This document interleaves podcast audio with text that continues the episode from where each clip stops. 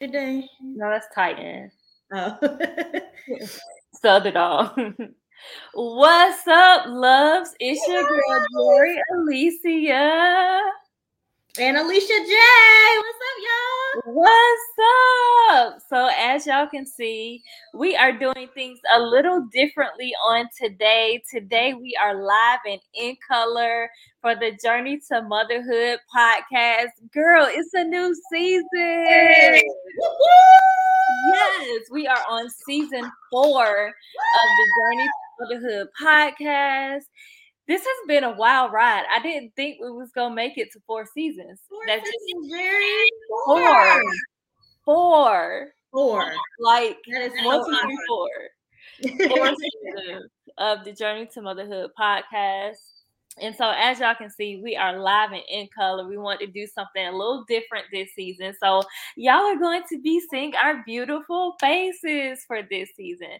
So, I'm super excited. And I think I'm more excited today because I got the whole womb prep team with me. Like, that happens. Like, yes. the whole team is here.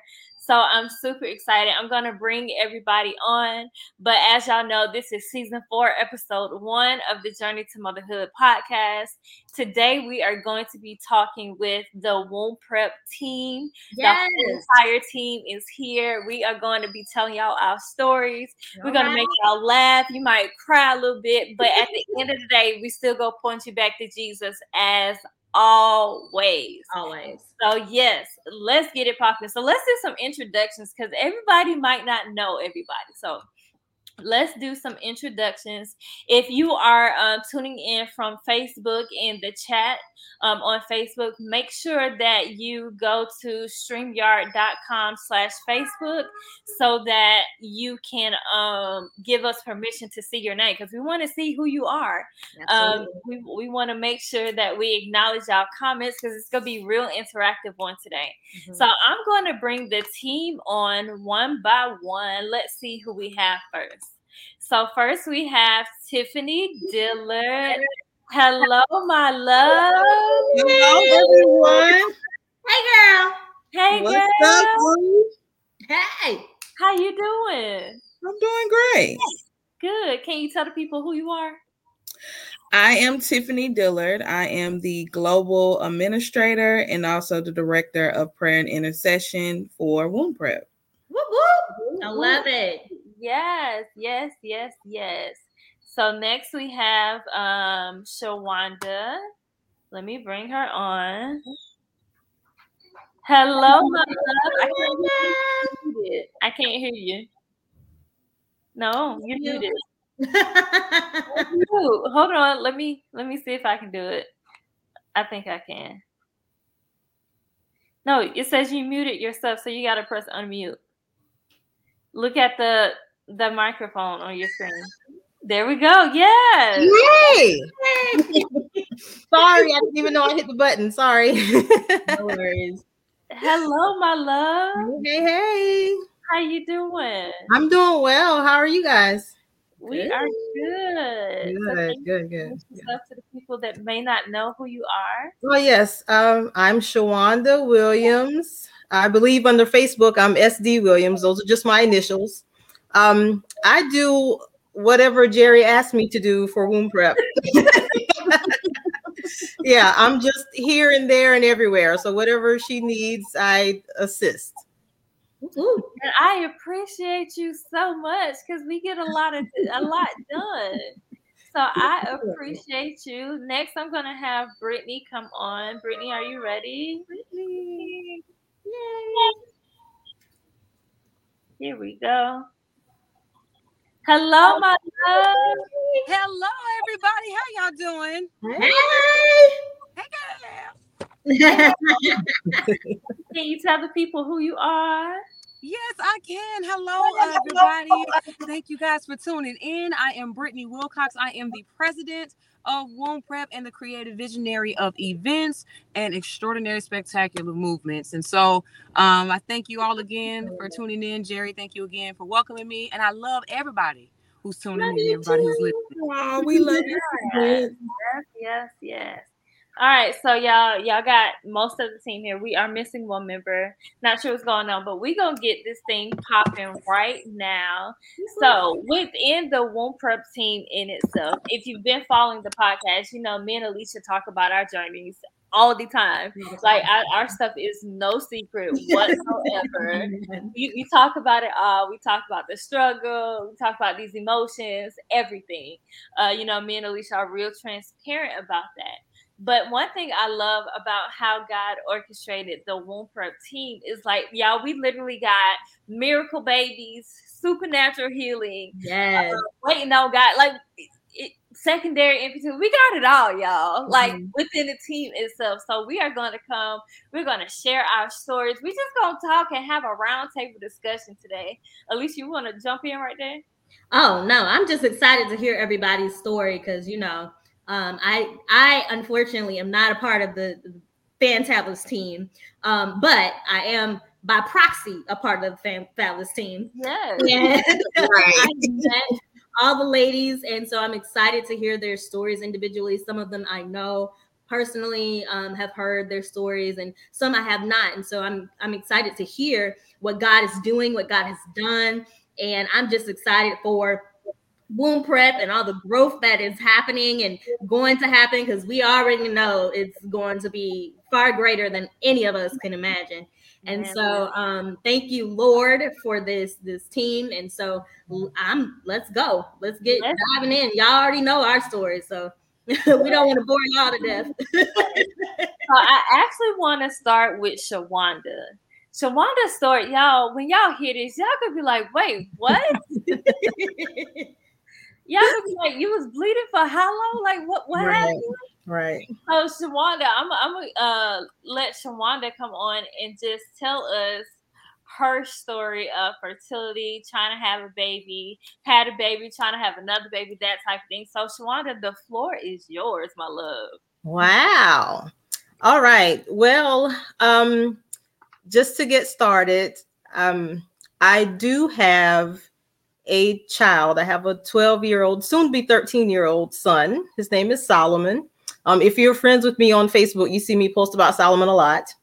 Um, but the story to how he was gifted to us is, I think, is quite amazing. He's literally a testimony, you know, walking around in my house every day. So let's see. I'm 41 now, but back when I was about, I don't know, 16 or 17, um, I started to have a lot of issues with my um, with my menstrual cycle. It would kind of come on one month, it'd skip two, three months, that kind of thing. Um, I remember I went to the doctor, and the doctor just came out and told me, and this was that I was probably about 16 or 17. The doctor came out and told me that I would probably never have children, and that um, if I did conceive, I probably would not carry to term. And you know, back then it didn't really dawn on me what she was trying to say to me because I was 17, I was a teenager. You know, I didn't even really care. I didn't want children, especially not at, at that time. And um, so to be honest, if I can if I can say this, I was a little bit glad that I couldn't have kids because that meant I could have all of the um unholy yeah You know, and say it. yeah and so um i was okay with it you know um i met my husband when i was um 20 and we started dating when i was 21 and we dated worldly. We did everything um for about three or four years. And then he suddenly got saved out of the blue. A year later i ended up getting saved. So it wasn't until then that we were even serious about being together getting married having children. So none of that even came up for discussion during those first initial years of us dating. So um during that time i started to have a lot of issues again with my menstrual cycle. But by this time it would come on and it would stay on for weeks at a time. And so i was sick all the time. I was very frail um, because losing so much blood um, i always had body aches and pains i was really sick i never told anybody nobody knew but but my husband my boyfriend at the time and so um we we started discussing marriage. So I made sure that we discussed, hey, you know, I may have trouble having children, you know. And my husband is, if you met him, you know, he's very nonchalant. So he was kind of like, ah, you know, it'll be fine. It's not a problem. And so, um, le- leading right up to the marriage, you know, I went to my church um, leaders and, you know, explained to them that I was having a lot of physical ailments, a lot of things happening. And so we really began to pray. Um, my whole intercessory prayer team, because I was on the intercessory prayer team, and we just would pray all the time about me being able to have children. And so, like, I don't know, maybe a week before the wedding, um, my cycle comes on and I'm scared because I'm like, oh my God, it's going to be on for months, you know. And um, we prayed, we prayed and prayed and prayed, and and it stopped. Like it went off like several days right before the wedding. And so um, you know, my husband was excited, of course. And so we knew that God could heal. Like we knew that already. And so that first year of marriage, it was kind of here and there. You know, it was touch and go. We were still believing God that we would be able to conceive. And on my first year anniversary, my first wedding anniversary, um, I found out that I was pregnant. And um, I even I remember the day that I got pregnant. I cannot tell y'all this. God told me when I conceived, He told me right then, like right in the middle of it, um, said to me, receive this impartation. And it was so audible that I looked at Dave because I thought he said it, and I was like, dude, that's a weird thing to say while we in the middle of this. You know, like that's not sexy at all, you know. receive the impartation. I'm staring at and I was like, why would you say that? And he was like, I didn't even say that. What are you talking about? So I left it alone. I felt crazy because I was like, I am so crazy today. I get to work. This is a Wednesday morning. I promise y'all. I remember everything about it. I got to work. I sat down in my chair, and and he just spoke it. He said, "You're pregnant." And I grabbed my stomach, and I was like, "Oh my god, I'm pregnant!" So I told Dave. He didn't believe me. Yeah, I started having these weird pregnancy symptoms. I didn't have like the classic pregnancy symptoms, you know. It was crazy. But anyway, I kept telling Dave, I was like, I'm pregnant. I know I'm pregnant. God told me. He's like, girl, you're not pregnant. And so on our first wedding anniversary, we were walking around in Walmart after we left dinner, and I got a pregnancy test, and he's like, "You about to waste the money because you know you're not pregnant." And I went home and took it, and I was pregnant. We drove back to Walmart. like, hold up, hold up. We go like, back to Walmart. Right. It's like two o'clock. Back then, Walmart was open all night. It's like two o'clock in the morning, and the same cashier sees us so we went through the line again with another pregnancy test, with another pregnancy test, and she looked at me and she was like, "Girl, congratulations!" You know, yeah, it was crazy. And so, um, sure enough, I was pregnant. You know, I went to the doctor, um, and I was afraid because I'm missing parts, y'all. Before I found out I was pregnant, I remember I went to the doctor, and God told me to go to the doctor. He said you're going to get a bad report. Like it's not going to be good. Just prepare yourself you know don't don't fret. Just hear it but don't receive it kind of thing. And so i went to the doctor and um and the doctor told me all of this bad stuff. You know i had an ovary that was too far over. I had some cysts on this ovary and some other stuff was happening and it was it was wild but i held on to what god told me. So god says you know go you're going to receive a bad report but when i heal you everybody will know that it was me. Mm. and so i stood on the fact that he said when i heal you that was my that was my promise. And i said okay god that sounds that sounds like concrete to me like i can stand on that. And so that's what we held on to. And so like i said ended up finding out that i was pregnant and um, throughout the whole pregnancy, it was like the enemy was throwing everything at me. I developed um, polyps on my cervix. And so, with the weight gain and my uterus being so heavy, it would press down on those polyps and it would make me bleed. And so I thought that I was miscarrying because I was bleeding while I was pregnant. So I would be back and forth to the emergency room, you know, full blown bleeding, like bleeding, bleeding. And I'd get there, and Solomon would be in there chilling, you know, swimming, you know, and and the doctors would be like, you know, the baby's fine, and I'm like, well, why am I bleeding like this? And it happened for about six months. I bled for about six months while I was pregnant. Yeah, and having to hold on to God saying everything is fine, you know, you're healed. I don't care what you see, I don't care what's happening. There's nothing wrong with you. I had to stand on that while looking at myself bleeding every night. Like I couldn't, you know, and it would mess me up mentally because I'm like, God, I don't understand. But it was one of those things like he was just telling me, I don't care what you see, I don't care what your body is doing. I don't care. You know, you're healed. Stand on that and you know my my blood sugar went up blood pressure would rise he was trying to put me on this medication that medication um and and and and the baby was fine. Like it was so crazy y'all. I can't get over that. It was just i was going through everything physically and delivered solomon fine with no complications. He was completely healthy. I was healthy. Everything was was fine. Wow. and so i'm you know, we we tried to have more children. I got pregnant immediately after I had Solomon. Solomon was like, I don't know, nine months old. I got pregnant again. And um that one was a natural conception as well. And um I ended up losing that one. But even with me losing the second baby, you know, I still had my son walking around in the house, and my husband would say to me, you know, he is our testimony. Like every time you look at him, you should not ever question whether or not God can. We know he can. Amen. You know, we're looking at them every day. And so I try to share that with with people. And it's hard sometimes because I still to this day, Solomon would be almost 13. And you know, we haven't gotten pregnant since since then. Um, but I'm okay now. Back then it used to hurt because I didn't really understand, you know, what God was doing. But he's given me um a peace now to where I can talk about it and share with people and encourage people while I'm waiting, you know? And so that's where we're at. That is I'm gonna let you go. Testimony. I mean, that is an amazing testimony. So I I have a few questions. So yeah. I'm gonna start with um so you're you're at peace now, but mm-hmm. I want to know how did it feel after you had the the miscarriage? Um, I know that you said your husband was, you know, encouraging you, but still mm-hmm. there is like, you know, this.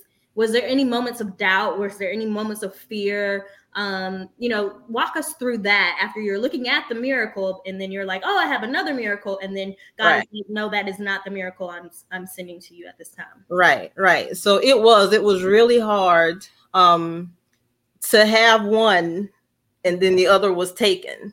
Mm-hmm. And um, mentally and emotionally, I wasn't prepared for how to deal with that because I had to still take care of the son that I had and deal with the loss of the second one. Mm-hmm. And so it was hard for me to to balance that. So I started to cling to the to my son. Okay. And you know, yeah, and it was it was unhealthy it was an mm-hmm. unhealthy attachment that I had to my child. I wouldn't let anybody else keep him. Um, mm-hmm. Yeah, I took care of him solely. Like even in my home, my husband would be like, "Well, you can go to sleep. I'll watch the baby." And I'm like, "No, I got it." You know, it was I was crazy. I really was. Yeah. And um, yeah, so I had people again praying for me for my my mental health, um, emotional health, spiritually. I was doubting God because I'm like, you know, how could you? Why would you? Mm-hmm. You know. Mm-hmm which is a very bold question to ask God, but I did, you know. I was like, wait a minute, you know, like you promised me certain things, and then here you took this one away. Mm-hmm. And it started to wear on um, on my marriage with my husband. We we were very distant. To mm-hmm. everybody else, we were okay because we were still going to church. We both were still serving in different parts of the ministry, different help ministries around the church. Um, so everybody was looking in and they were like, "Oh, y'all are doing great," and we're like, "Yeah, yeah, yeah, everything's fine." And then we get home and we were like roommates. He'd be in one room, I'd be in the other. You know, right. we lived that way for probably almost a, a, full year. Like I mm-hmm. was ready to leave. Nobody knew that. My husband did. I didn't, I didn't tell my husband that I had packed my clothes and my my son's clothes. Wow. yeah, had the wow. phone in and to call my family to tell them to come pick me up. He had no clue. It was years later that he found that out. I was ready to leave because I was like, there's no need for me to be here. I mean, it was it became a big mess until my husband and I we had to re- reestablish our bond. Mm-hmm. Yeah, and that's what brought us back together once we became okay with each other again. Um, but it was a it was a, a heavy toll on me mentally and emotionally. And I was distant with everybody except my son because I didn't feel like anybody else could watch him like me, you know, and, and God had to really deal with me on that because he's like, hey, I'm God. Like, you know, Right. yeah, what can you do? You know what I'm saying? And um, and I had to just rework my relationship with God, my trust with him. Um, you know, he he really used a lot of other um, women around me that have been in that in that situation to to help walk me out of it so Mhm. that I came out clean, you know. Yeah, but um, he he really used other ladies at my church. Some of them had been through that situation, and, and the ones that knew me, they knew that I wasn't well. Mm. Yeah, and he he he led them to tell me, you know, hey, you know, I know you're saying everything is fine, but but it's not, you know, and it's okay. You know, we can help you, we can walk with you, we can pray with you, and and that's what it took. And you know, during that time, I discovered Womb Prep and Jerry, and I was kind of fighting it. I was like, I don't want to help you, Jerry. And yeah, but God told me that you're going I was like, yeah he really did use Jerry to pull me out of that, and still is because there's still times when I'm very close, you know, and Jerry will see it and she'll be like, okay, you know, come on out of the box. And so we fight back and forth with that, but he's still using her to do that to get me to be more vocal about it. And so, I mean, stuff like this I would have never done ever. Thank Ever. God for We are seeing Yeah. a miracle in real life right, Right. now. Yes. Right. Yes. And I think, you know, um, your story is really important because I think a lot of people don't know that they have that support after going through a miscarriage as well. Mm-hmm. Um, fortunately, um, you had a village as well that, you know, saw you spiritually and mentally and emotionally were able to um, minister to you during that time because that's Mhm. that's difficult. Um, you know, no no matter how old the the baby is, um, how long you're you're you've been carrying that child, that child becomes, you know, a part Right. of you. Right. Um, and so yeah, and I that's why I asked that question because I was like, you skimmed past that real quick. I was like, hold up. That was intentional. oh, oh You caught it though. You caught I it. it. But the other one I want to talk about, and Tiffany put it in our chat. She said you received the impartation. So please step us through that night. Like, was it an audible voice, or did you just hear it in your spirit? Like, Listen. what did it feel like? Was it like a thundering voice? Receive this in impartation, like you know. Listen, that's wild. I don't even tell people that stuff because they be like, "Girl, what?" Yeah.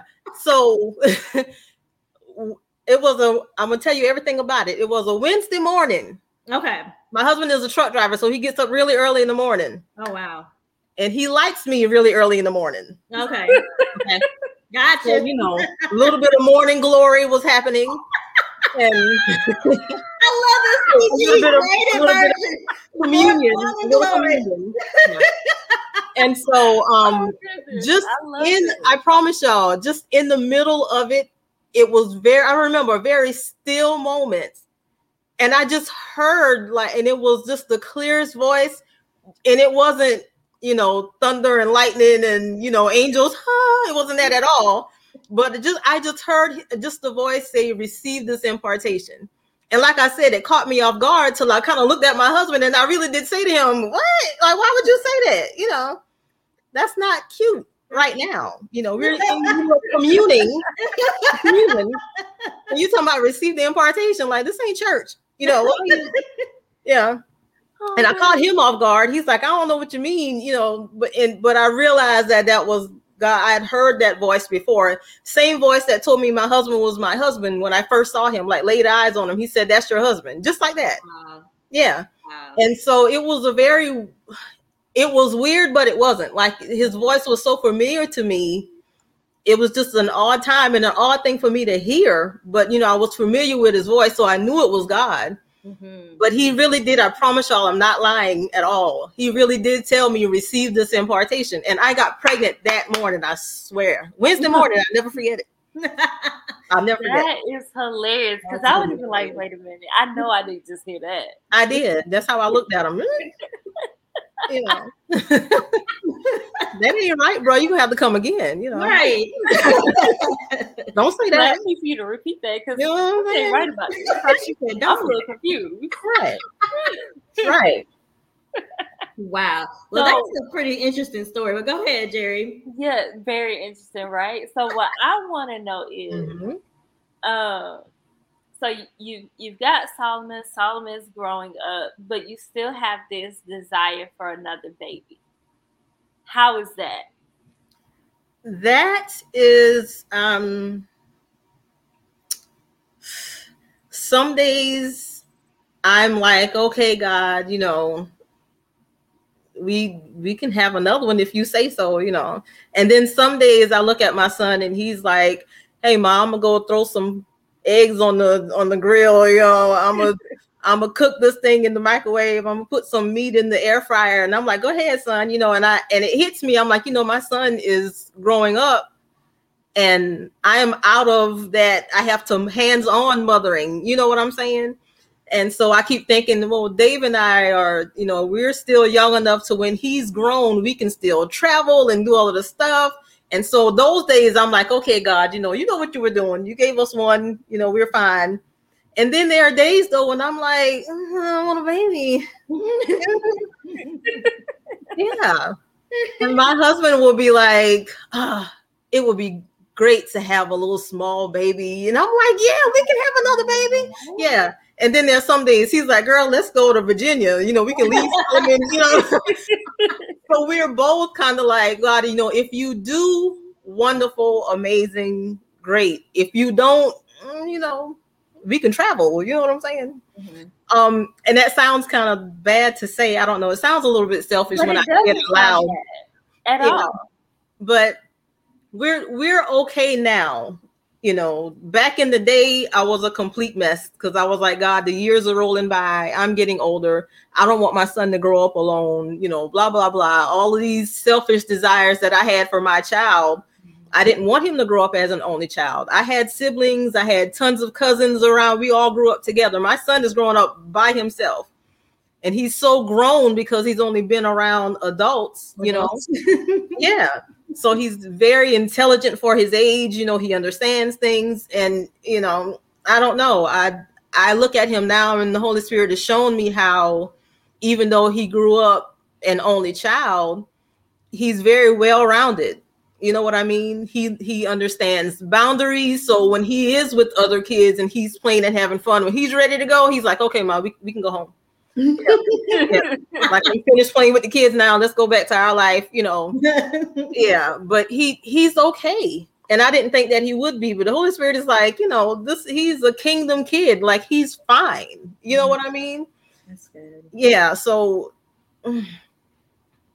it's it's better now that we're that we're older and more mature um but it it it's been hard there are days when it's been really hard I can only imagine. Um, um, and I'm I'm imagining that it was harder at the when your your kid when your son was much younger, right? right Um, and like you mentioned, you were you had these desires for him to have a playmate. Um, and so, how did he become well-rounded? Because you mentioned that he's well-rounded. Um, because I know that there are some women out here that may just want the one kid and have the same concerns that you have that my kid is not going to be balanced. right So how did you make sure that your your kid was balanced, being the only child That's fine. um god really blessed us because um we we go to a church that has um a lot of younger children like so a lot of families there and um we're really close with people at our church because we've been there for so long. We know everybody. We've served in all these different ministries.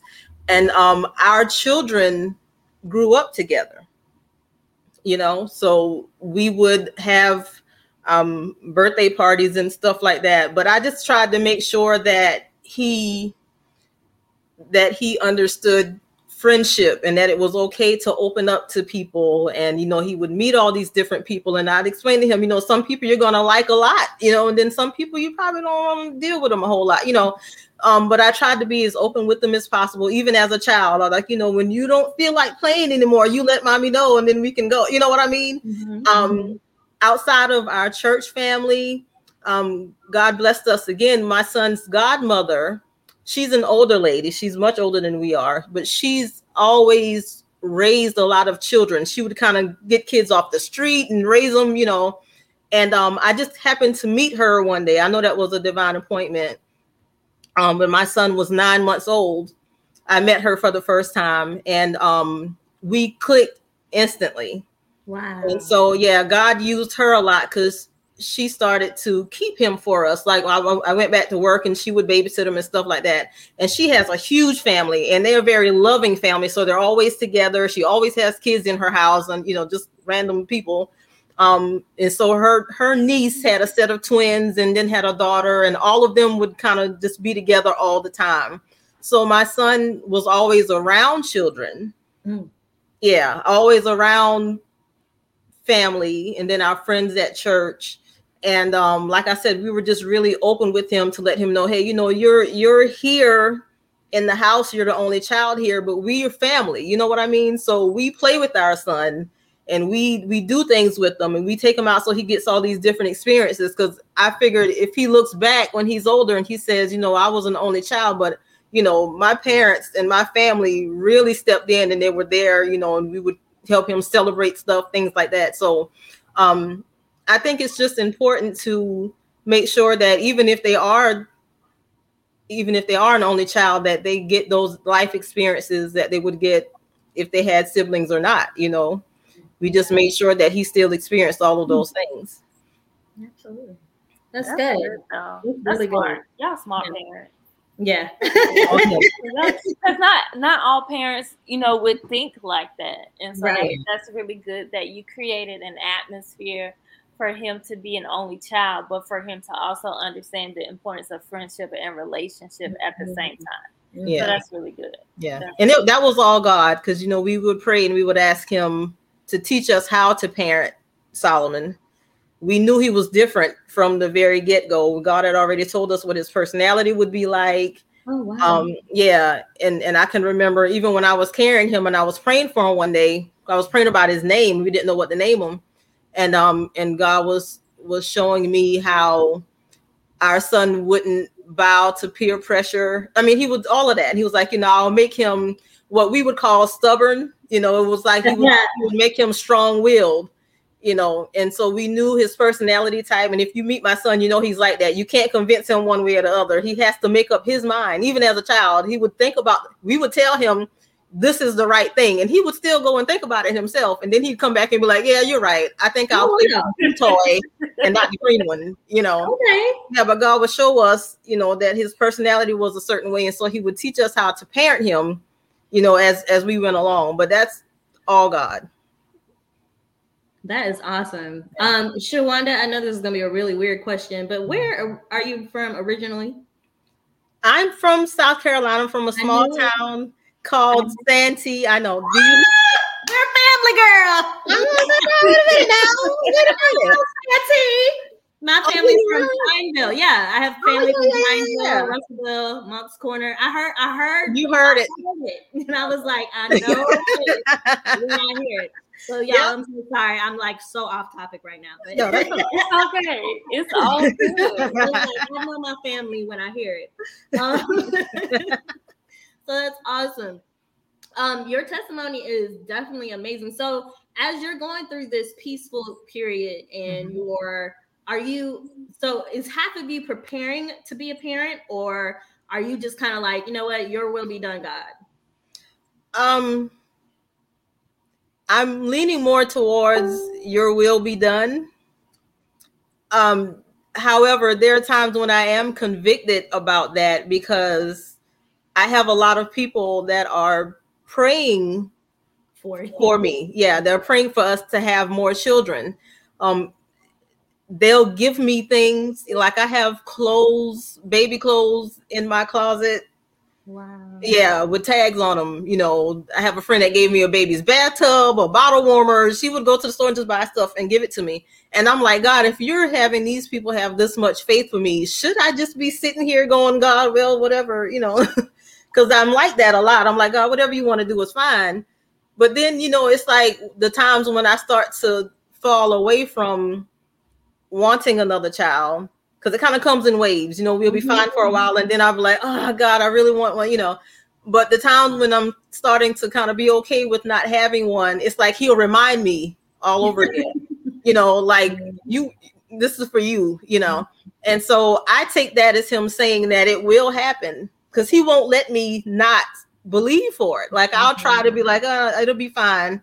And then he'll send somebody like, oh, I saw this beautiful dress in the store, and I'm like, why would you buy me a baby dress? Like, you know, our son is 13. You know, like, why would you do that? Oh, wrong. You know what I mean?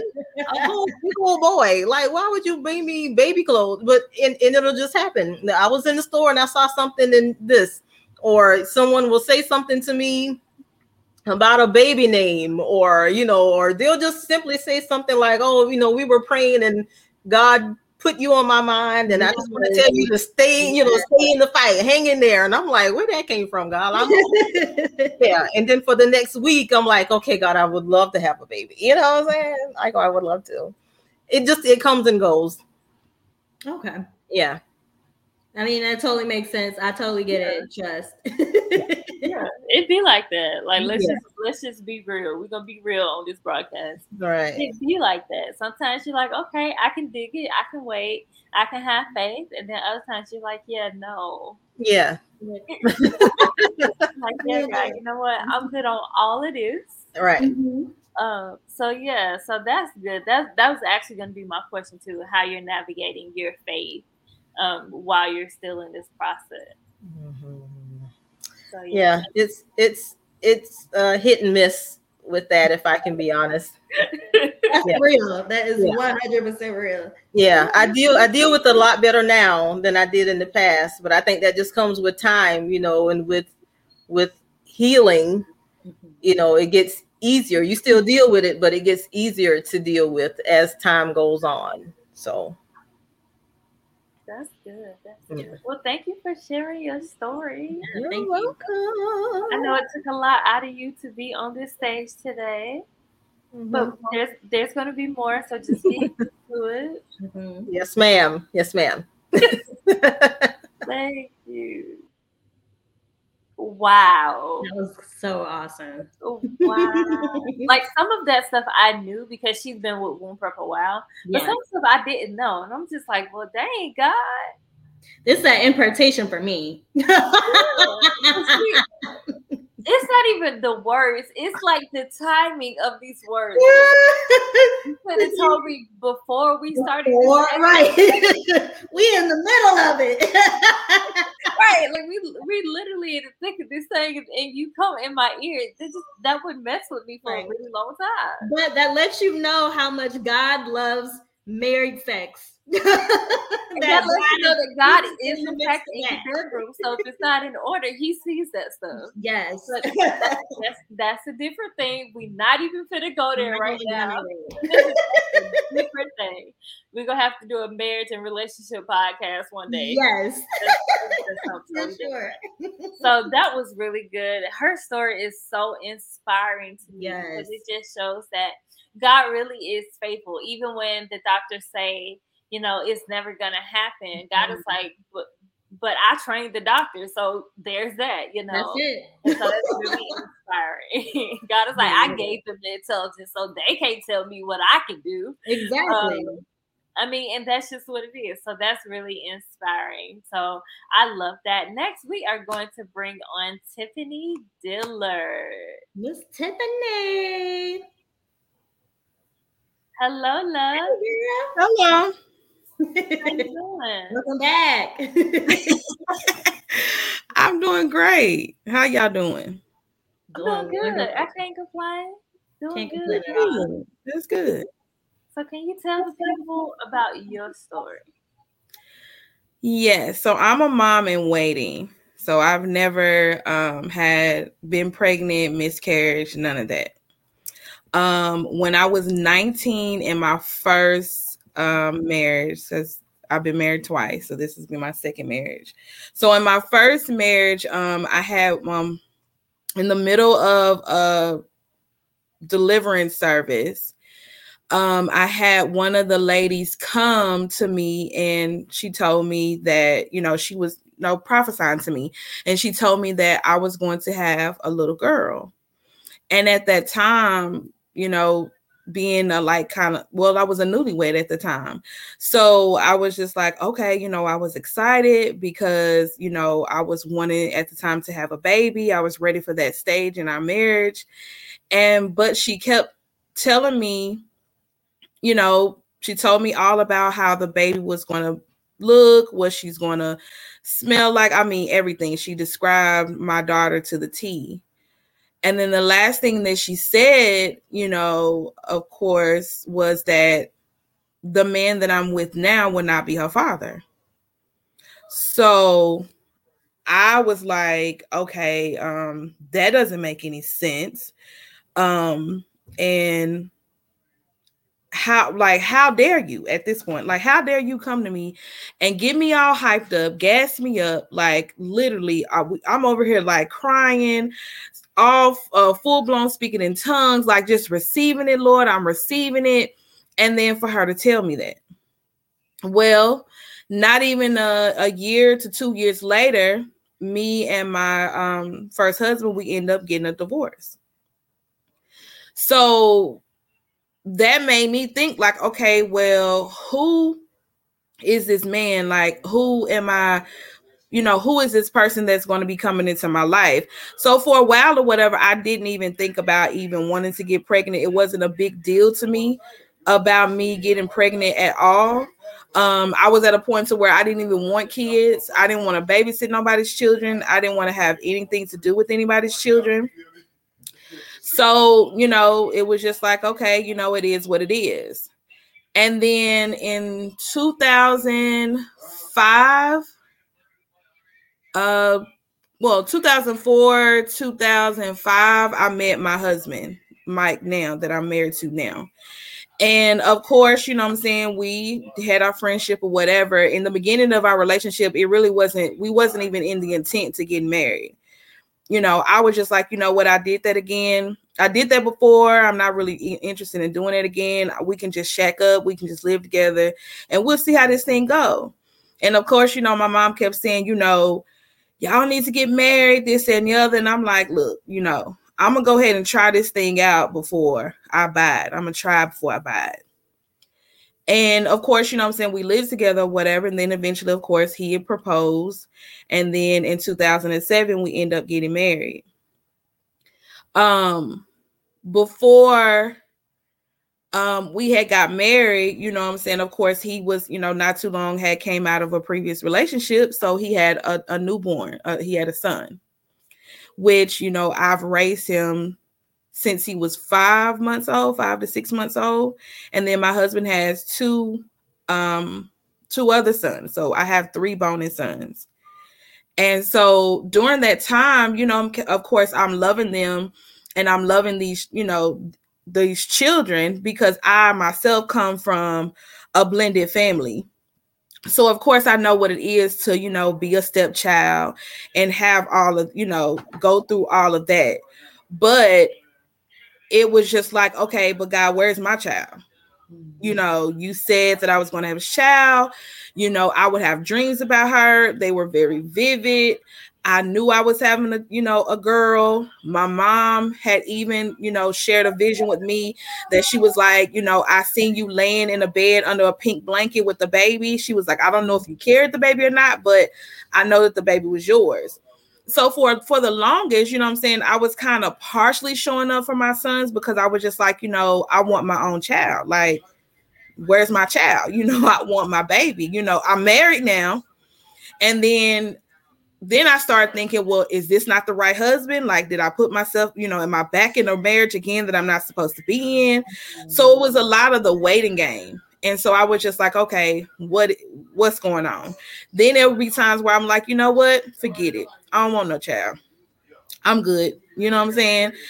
They are they're there, you know, my husband's children. So they're either here at times, they're not here. I'm good. I can still do what I want to do. I don't have to be boggled down with trying to pack up no child, get no children together. They here on the weekends, they go home.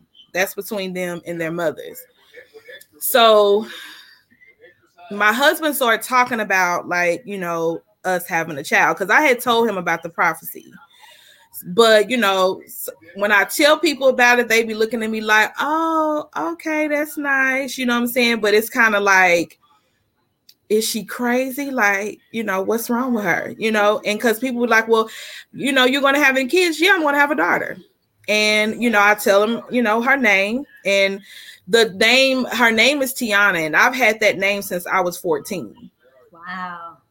So that name has always stuck with me. But anytime somebody would ask me when I, you know, like Tiffany, how many kids you want to have? I always say I want three boys. Wow. And I'm like, you know, they like, you don't want a girl. I'm like, no, it's mm-hmm. enough girls in my family. I want a boy. You know, I want boys. And so I always said I wanted three boys. And my three boys, of course, because I would felt like at the time I was head over heels for my first husband. I'm like, we're gonna have three boys. One's gonna be mm-hmm. named after him. You know, I just had everything planned. I literally, y'all, had a whole notebook of my entire family, what our marriage colors were gonna be like, what our songs were gonna be like. Like I was that girl. Wow. I had it all planned out. So when me and my husband get together, he's like, you know, okay, he he he took the prophecy as his own. Like he didn't question it or like, you know, well, I don't know about that. Well, what if I want another boy? He was so like on it, like, okay, we're gonna have a little girl. And then he was like, Well, okay, you just giving me a first name. What are her middle names gonna be? Wow. And then later down the line, his aunt passed and my niece passed. My um niece ended up getting killed by a drunk driver, and then his aunt ended up passing away from breast cancer. So her middle names is going to be um so basically her full name is Tiana Janae Irene Dillard. All right, Janae. And um and so when I told him about the prophecy, he just like I said, he just took it on. He didn't like he was like, okay, are you sure? Like, and but the one thing that I did ask God was I was like, I want you to confirm the prophecy with him. Because I don't want him to believe the prophecy because I believed it. Because what if something happens to where we get pregnant and it's a boy? And then he's thinking, well, you said we was gonna have a girl. So I wanted him to take the prophecy fully on as his own. And so one night he dreamed and um he told me he was like, I seen our daughter. And I said, What does she look like? Because that was one thing I did not tell him. I didn't share with him her description. And he described her to the T. He described her hair, what she looked like, how you know her face, mm-hmm. uh, you know her her chunky cheeks. He described everything to me, and I started tearing up, and I was like, "That's our baby," and he was like, "I know." And so mm-hmm. for a long while, you know I'm saying, that was our goal. We're trying to get pregnant. We're trying to get pregnant. We're trying to get pregnant. And then it kind of took on a twist of, of coveting I started coveting trying to be pregnant because I kept seeing my sons with their mothers and I wanted that. And then I felt like, you know, in a sense of envy and jealousy because I was just like, you know, well, I'm the wife. I should be a mother just like them, you know? And so in this part now, it's like we are going through a healing journey. So for the longest, we were going through the process of trying to get pregnant, trying to get pregnant, and it was just like, okay, what's going on? Well, one of my friends was like, Well, why don't you just go see an infertility doctor just to kind of check everything to make sure everything is straight? You know what I'm saying? You know, she was like, Remember when I um when I had when I went through the process with my son, she was like, I went and got my fallopian tubes checked, and you know, the they cleared out the little mucus and everything in my tubes and she ended up getting pregnant. So she was like, Won't you do that? And so I had put it off for a long time. And I was like, She was like, Just go ahead and do it. It's not like, you know, something's wrong. She was like, Because she was like, Are your periods regular? And I'm like, Yeah. Everything comes on clockwork. It's, it's, it's never been an issue. And so I went and had the um, test done or whatever. I think it's the um, HSG uh SHSG um test. I did that. The test from the devil. Yeah, that is the straight devil. The, devil. the HSG test. Have you had it, Alicia? No, I've never had that one. Yeah, that is horrible. Let's just pause right here and talk yeah, about this. Please talk about this because this is new for me. yeah. So I can't pronounce what it stands for, but it's a HSG test, and it's it's a fertility test to see if your tubes are open. Yeah. So what they do is they put a catheter in your uterus, well, in your tubes, and they shoot iodine in it. Yes. It hurts. I don't have no pearls to clutch, but if I did, this is clutching my pearl. Listen, yeah. I had one a few years ago, yeah. and the tech looked at me, and I was like, "Ow!" no, and then she was such a sweet white lady. She was like, "You're okay. You're okay." I was like, "No, I'm not. okay. Not okay."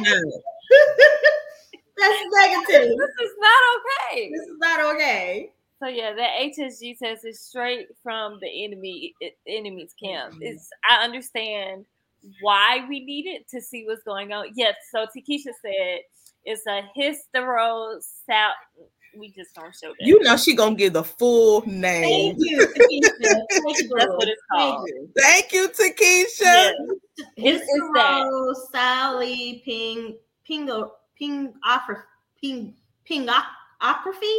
Yeah. yeah, that thing is How? an X-ray test to outline the internal shape of the uterus and show whether the fallopian, fallopian tubes are blocked. In HSG, a thin tube is threaded through the vagina and the what the world? A substance known as contrast material is injected into the uterus. I'm sorry.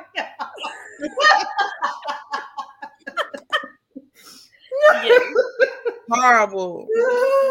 I was not ready. wow. Horrible. Oh, God.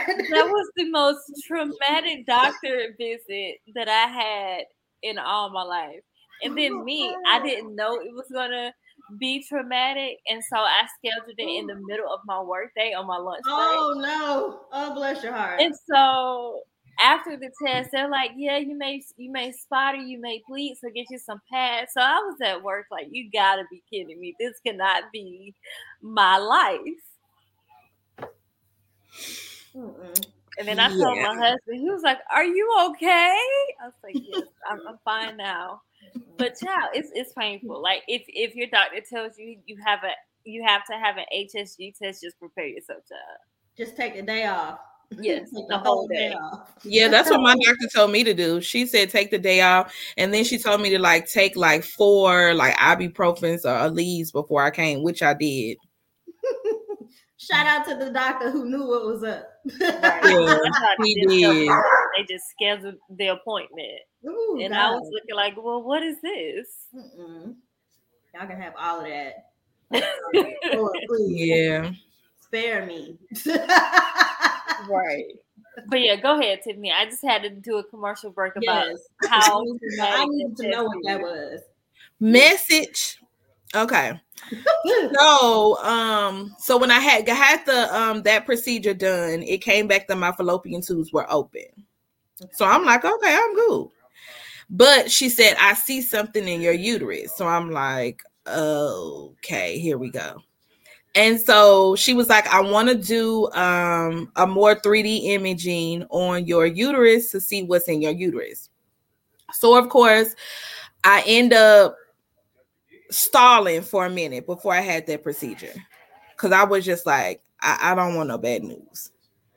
You know, I don't want to have to, I don't want no bad news because in my mind, IVF, none of that was an option for me because God, you said I was going to have a daughter. Mm-hmm. And too many people have prophesied into me and said, Well, I've seen you with you're pregnant, you all baby, and you know, I've seen you this and I've seen you like this and in dreams and this, that, and the other. And I'm like, so no other option is an option for me. Adoption, none of that. I wasn't looking into none of that. I, I gave no option for anything other than me having my child naturally. And so I put off the procedure and put off the procedure. And then finally, you know, I was like, okay, you know what? I'm I have to get it done. You know, I have to face the fear and I just have to get it done. So I end up going in and getting um, a 3D imaging done to where they go in and they kind of like, you know, it gives them more a more of a volume of imaging when it comes to my uterus. So when she went in, she said, I see like um uh she was seeing like a fibroid when it comes to my so, uterus. When she went in, she said, "I see." She's seen a um the fibroid, and so she was like, you know, okay. She said you have a fibroid in there. She said, but it's like one centimeter, and so she was like, I'm not going to do anything to it. She said because it's just in your um in your tissue. She said, but I will monitor when you come in and do your um yearlies and your annual pap smears and things like that. She said, but what I do see is a polyp. And I'm like, okay, you see a polyp. And she said, yeah, I see a polyp, but it's sitting right in your uterus cavity. And so, you know, me, I mean, just to be frank, um, I was kind of a little foreign about the things that were going on inside of my uterus. So I'm like, uterus cavity, like, hold on, I need an image. Like, you got to show me what's going on inside of there.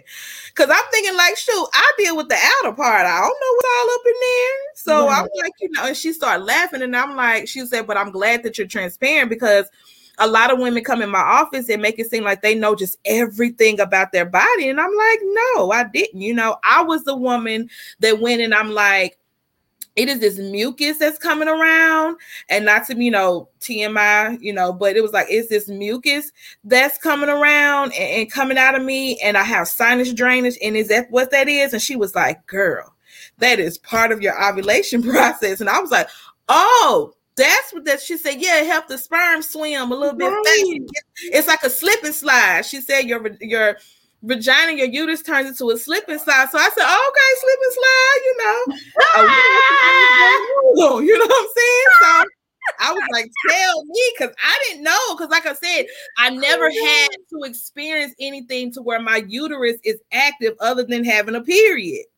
We didn't get that far for me to know all this stuff. You know what I'm saying? So when she, so I end up having to have a surgery pertaining to um I end up having to have a surgery to remove the polyps. And where she said the polyps were, she was like, you know, it's just sitting in the uterus cavity, but she didn't kind of know exactly where they were positioned. She said, but where they are is just like they're sitting in it's one, she said it's one sitting in your uterus cavity. So I was like, okay. So I end up hauling again because I'm like, I don't like to be in anesthesia. What if I don't wake up? What is this? What is this? I'm worried about all this.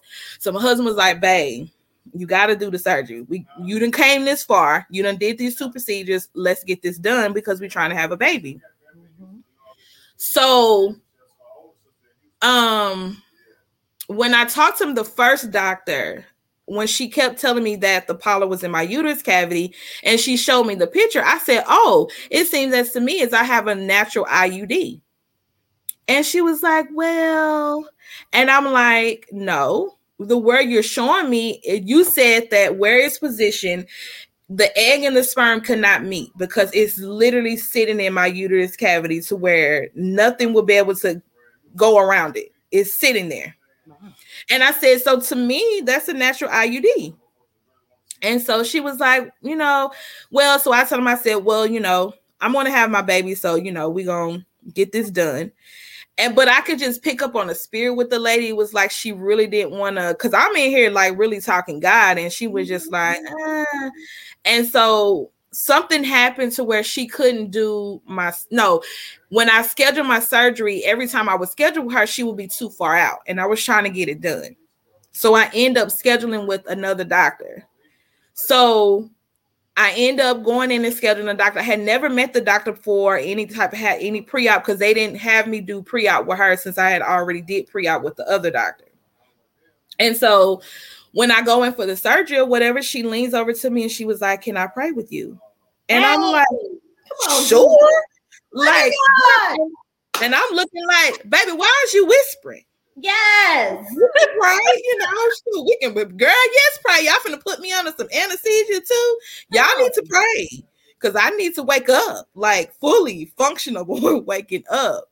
Because I've only had two surgeries in my life, and this was the second one. And so we, you know, she prayed. We went into the procedure. As I'm waking up, she's telling my husband, Yes, we had to remove two polyps out of her uterus. So I come out like, Two polyps. And she was like, Yeah. She said the second polyp was right behind, I she said exactly behind the first polyp. She said your uterus was clogged.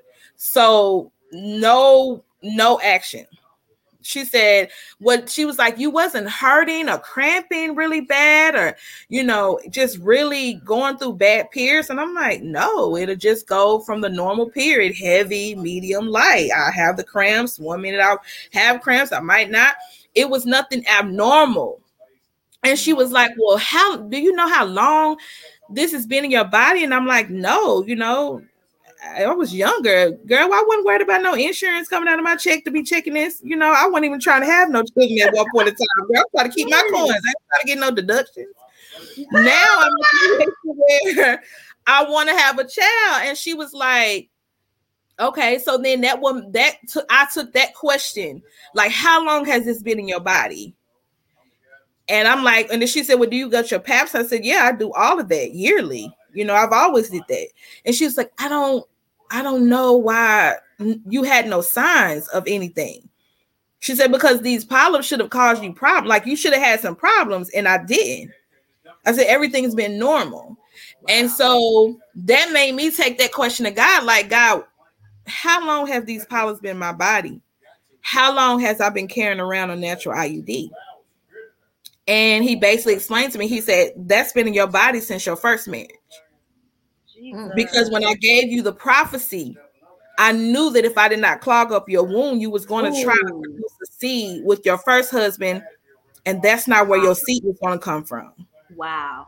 So I would have been out of order. So he was like, So because of I knew your heart, I fixed the problem. So I made it to where you would not have gotten pregnant until it was time for you to get pregnant. So when she we she did a, you know, when she took out everything coming out of the anesthesia, we're talking, we having the conversation, you know, her first her words, which was so prophetic to me, was the womb is open.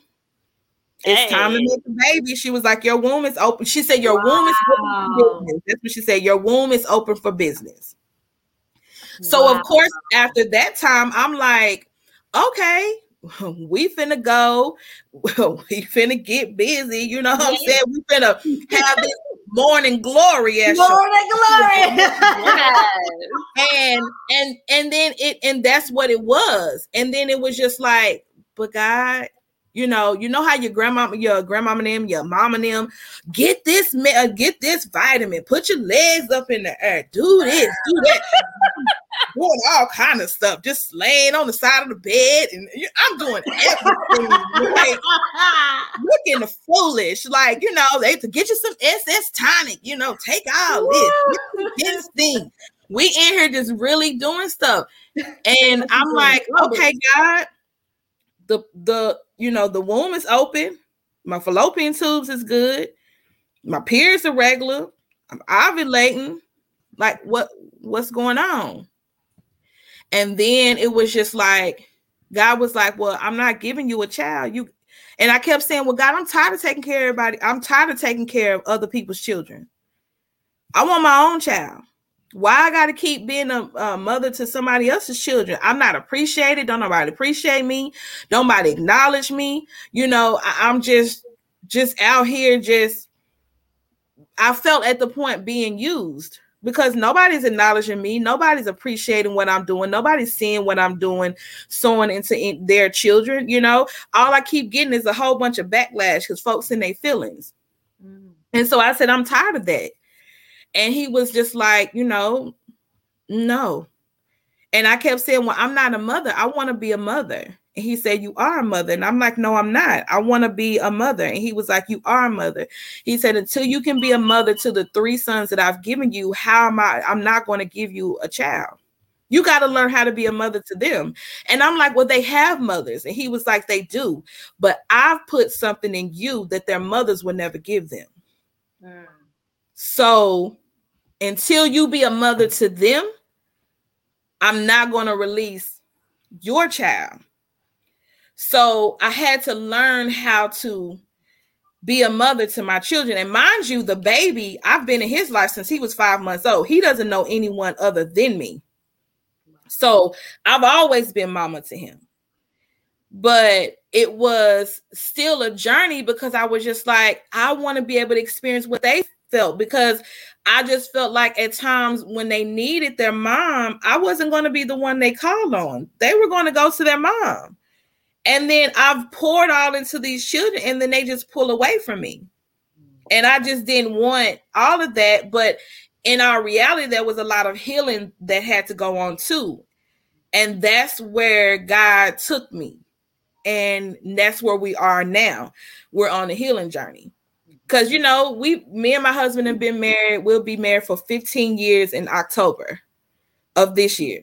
Congratulations. And so people are like, Y'all ain't got no kids yet. Wow.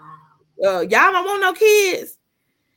Or, you know, I'm a grandmother. my two oldest have children, so I'm a grandmother. And so I've even got the comments, well, how in the world is you a grandmother before you a mother? And so it's been a lot of well i don't know if you're gonna have kids. And then i always have to reference back to sarah because i'm like well god i don't want us to be too old.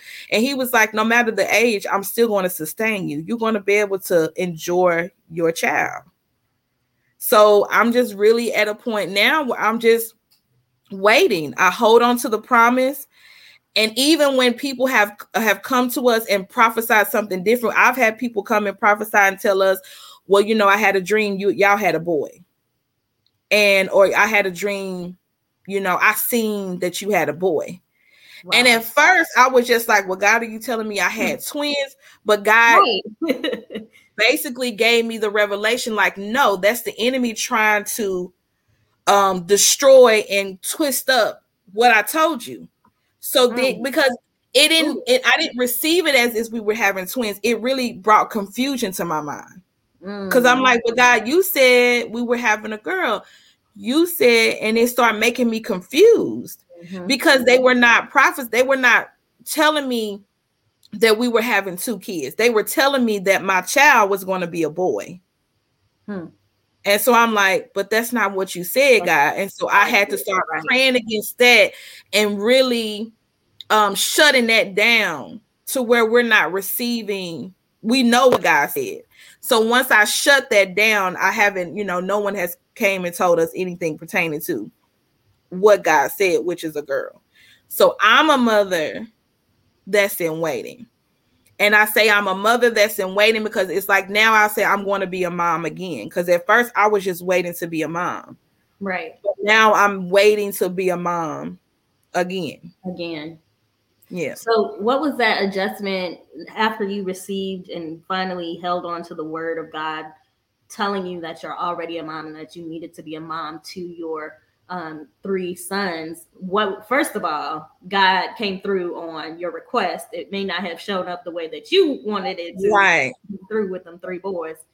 Um, so, how has that transition been for you to shift from, okay, I'm just going to be stepmom to now I'm going to operate as mom, but even but not overstep their moms. How does that look for you? Because at each point of my ch- my son's life, they had to come stay with us, mm. and they wasn't here just like for a weekend. They were here for months, mm. and so at that time, that gave me a real true picture of their relationship with their mothers. Mm-hmm and it helped me to see where I was needed. And not to say that I could, you know, take their place, but it was like it was at some point in time, me and my sons were here by themselves. Mm-hmm. Like the baby boy, of course, I already, I already have my bond with him. It right. was more of the two oldest ones that I had to build a bond with. And the middle son, you know, like I the middle, my oldest son and my middle son, I met them both at the age of eight. Oh wow! So they're like a a year apart. Um, a year, no, year, year or two years apart. Yeah, they're two years apart. Thanks, Pat. so and you know i'm saying i had i met them when they were younger the middle son uh, the middle son i didn't really get to have that relationship with him because of the circumstances at, at bay in that situation mm-hmm. but the oldest one i did i got to you know have those hit and miss relationships with him. It wasn't as much as the baby boy because you know I'm saying we would get him every now and then. So when they actually came to live with us was the time that I got to actually build those bonds and those relationships with and God started revealing to me where I was supposed to be placed in their lives. And they would gravitate to me. It was, you know, they were the ones like my the baby boy, he his mother's word for me was baby. Because when he was younger, he would always hear my husband, baby, baby, baby. So he would call me baby. And he called Oh, me baby yeah. like baby. That was I was his baby. That was his mother's word, his mother word for me. And then the oldest ones, they just straight out the gate, ma. And it took me off guard because I was just like, what you say? Ma, you do this, ma, ma. And it was just literally like, okay, like looking at me like, what are you so shocked for? You're like, you're our mother. What are you talking about? right, and right. they and- and they loved me as such. So it was like it was things that they were expecting from me that they knew they wouldn't get from their mom. And they expected me to show up in those ways.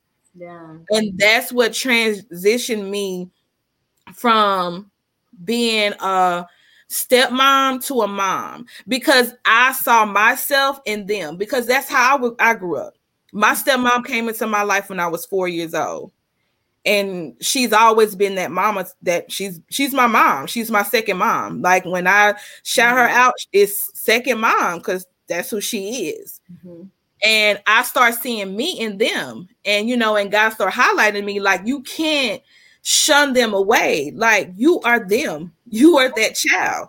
You know what it is for somebody to come in your life and stand boldly as your mother, and she did. Like I'm the I'm the mom that I go toe to toe with their mamas over there, Wow. and I tell them, I, wait a minute, don't don't play with my child. As if they are not the ones that bore them. You know, I will. I'll let them know in a minute. Don't don't come for my child. I'll come for you over my child, like so seriously. And mm-hmm. so that trend, that time that God gave me with them, and it was a time to where, like, when I say He gave me that time with them, their dad was not here, so it wasn't like me, you know, being in connection with them with their dad. No, He literally would have me here with them, and it just be them and I, and that's what really helped, kind of broke that that barrier when it comes to, you know, my boys.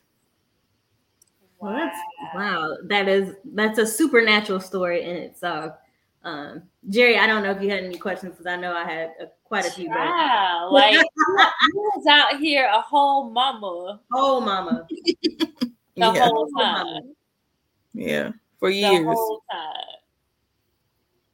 And I it's just so encouraging because that that's how um that's how God is though. Like we'll be asking for stuff, asking for stuff. God's like, you already got that. Why you still why you still worried about it? Why you still asking for it? I've already answered that prayer. I've already Right. released that into your hands. All you gotta do Right. is accept it. Exactly. Right.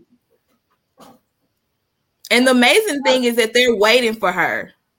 Like just as I'm thinking about like they they taking on the whole prophecy. So it's like they're waiting for their sister. They can't wait for her to get here.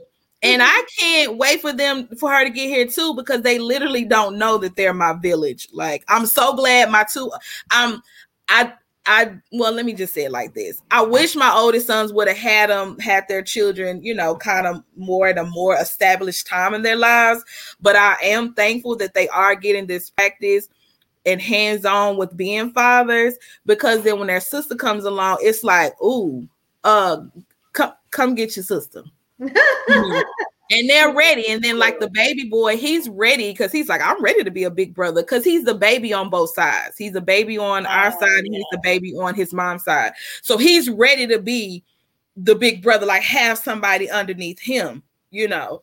And so they everybody's you know expecting for her. And that's the thing that I love about my family is that we're all expecting. It's not just me and my husband, like everybody is.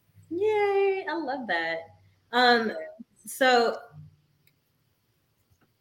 as you are navigating, so your expectation, because I know we all have expectations, right? Mhm. And so I know that you're like, okay, God, I've, I've reached this this level.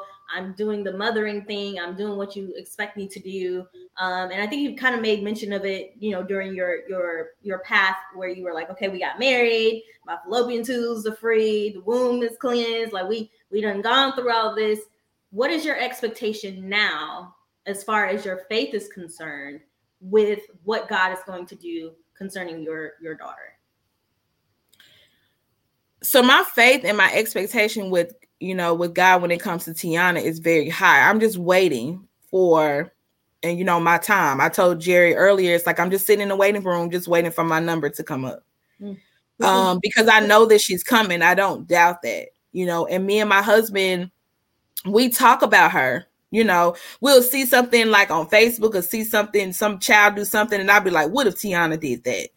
and you know he'd be like you know what you know and we talk about her we we talk about her like she's a real person. She's already here. Um within the spirit we just you know we just need to touch her. Um and we've had people give us stuff you know i have a whole crib i have all kind of stuff in there. My my cousin when she got pregnant with my baby cousin she would literally was here her whole pregnancy. So I got to experience her pregnancy with her. And mm-hmm. every day she'd be like, This is what's gonna happen. You're gonna go through this, you're gonna go through that. And then some stuff I'd be like, That's gross. I do not want to wait a minute. Like you you're sharing too much. Like you're it's a sharing boundary. You're sharing a little bit too much. It's a sharing And- boundary. she's like, funny. Yeah, she was like, mm-hmm. You need to know because this gonna happen and that gonna happen. And you know, I've already told her that when I get pregnant, I am gonna come to live with her because I was her eating partner, I was her cooking part, I was her cook. You know, it was all kind of things, but it was good to have her here because it just let me know that it was possible because my cousin experienced a miscarriage. And mm-hmm. then a little bit after that miscarriage, she ended up having my baby cousin Emery. Oh, So I've seen, you know, the struggle that she went through, and then we were kind of both like on this journey. So it's just like me congratulating her and cheering for her. But everything that she has, she passed down to me. Here, take this, you get this, you get that. Um, I've, you know, bought some faith stuff for my daughter. And I just recently bought some faith items for my my husband because I had like a shirt made for her um for when we come out of the hospital for me and her and you know some things that I've bought and then my cousins have passed down some things to me and like here you know this is for the baby so we're preparing for her you know as she comes. Now there were times with my face journey I was just like God this ain't gonna never happen. And then there were times you know when my husband and I were you know we're having you know we were we were i mean we're healing you know? So you know we had to go through our little ups and downs and i'm like you know what? We good with the three. We don't need no more. But it was just times to where i was just like no you know what i'm saying? I would hear my husband you know say you know I, when he'll talk to his friends he'd be like yeah i want my wife to, you know i want us to have a baby because you know she deserves to have a child. Like i don't want her just you know it just be my kids you know. I know she loves my kids but i want us to have something you know her to have something of her own. And it wasn't more like for him sometimes it'd just be like for me. But my faith now i'm just expecting i'm just waiting and not waiting to where like i'm frustrated waiting i'm just like okay you know it's and when it's my time, it's my time, you know. And like I just told my village, like, but when it's my time, just be ready. They be like, when y'all just be ready, you know. When I call you and say the announcement is on Facebook, because it will be on Facebook, it's going to be extra, it's going to be real elaborate.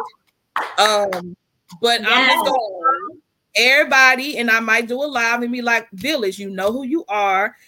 Get ready, like Get hands. I need I need the experienced moms to be on deck. So when I'm up at night, I need somebody that I can call.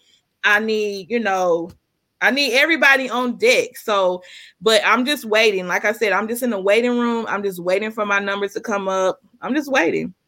Yes, I love it. I love all of it.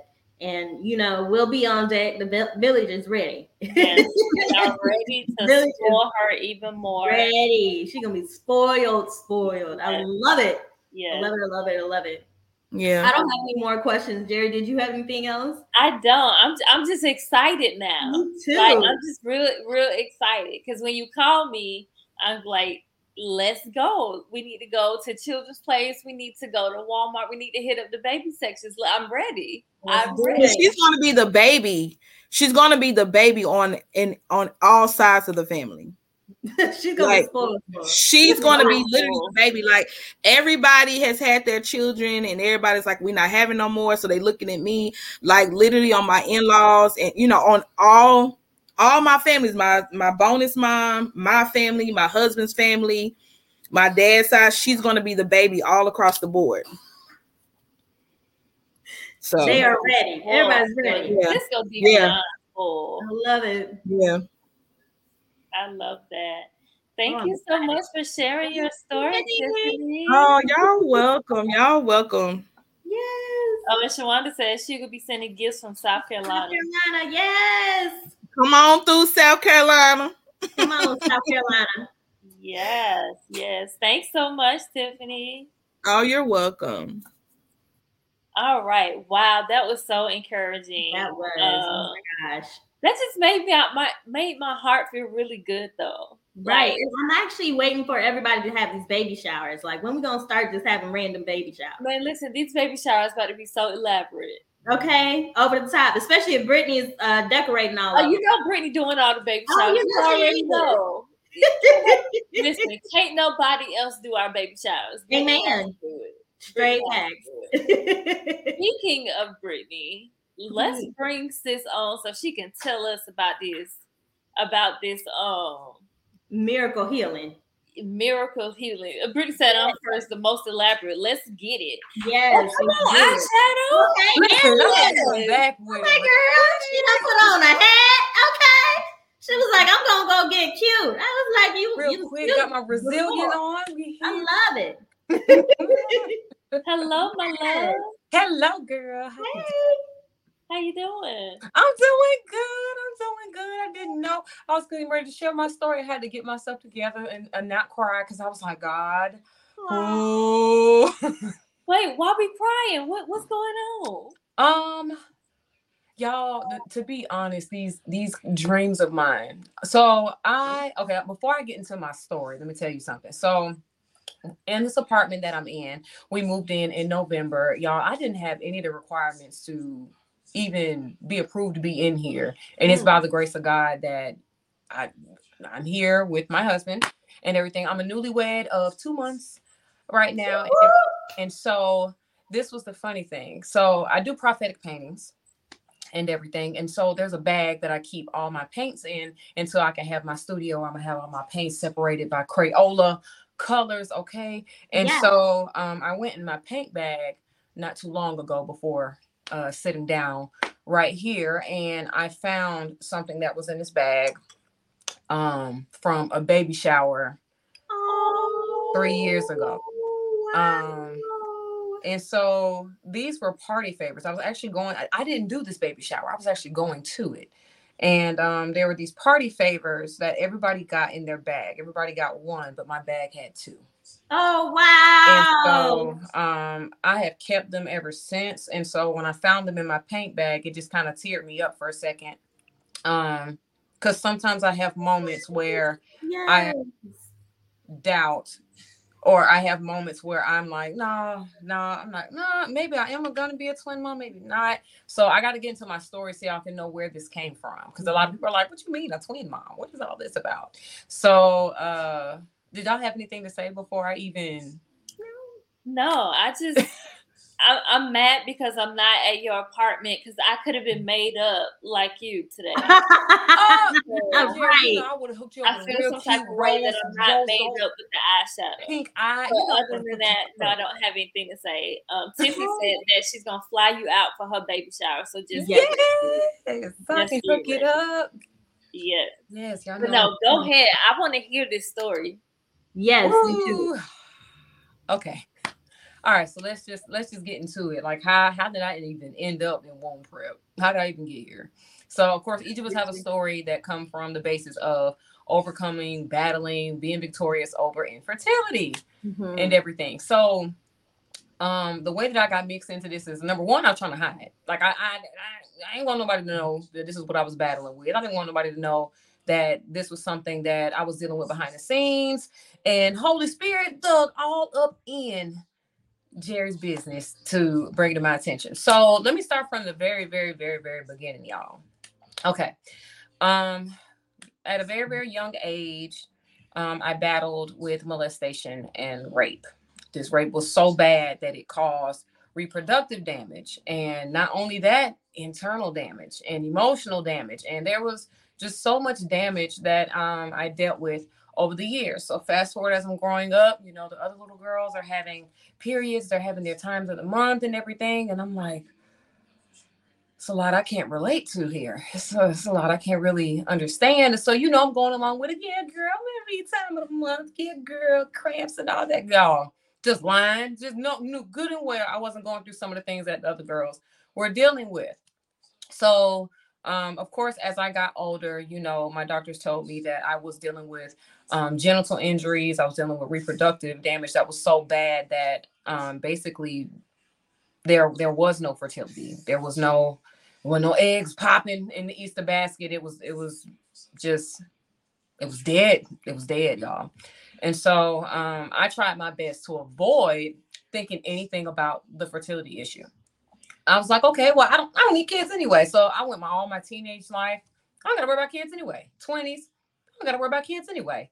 Here I am, 33, and I'm like, oh, you know, I'm here. So um as I got older and everything, um, I had this huge resentment towards um those that molested me, and especially uh, of course the rapists that caused this entire situation. I had a huge your girl was ready to nuck if you buck if you saw him on sight. Okay.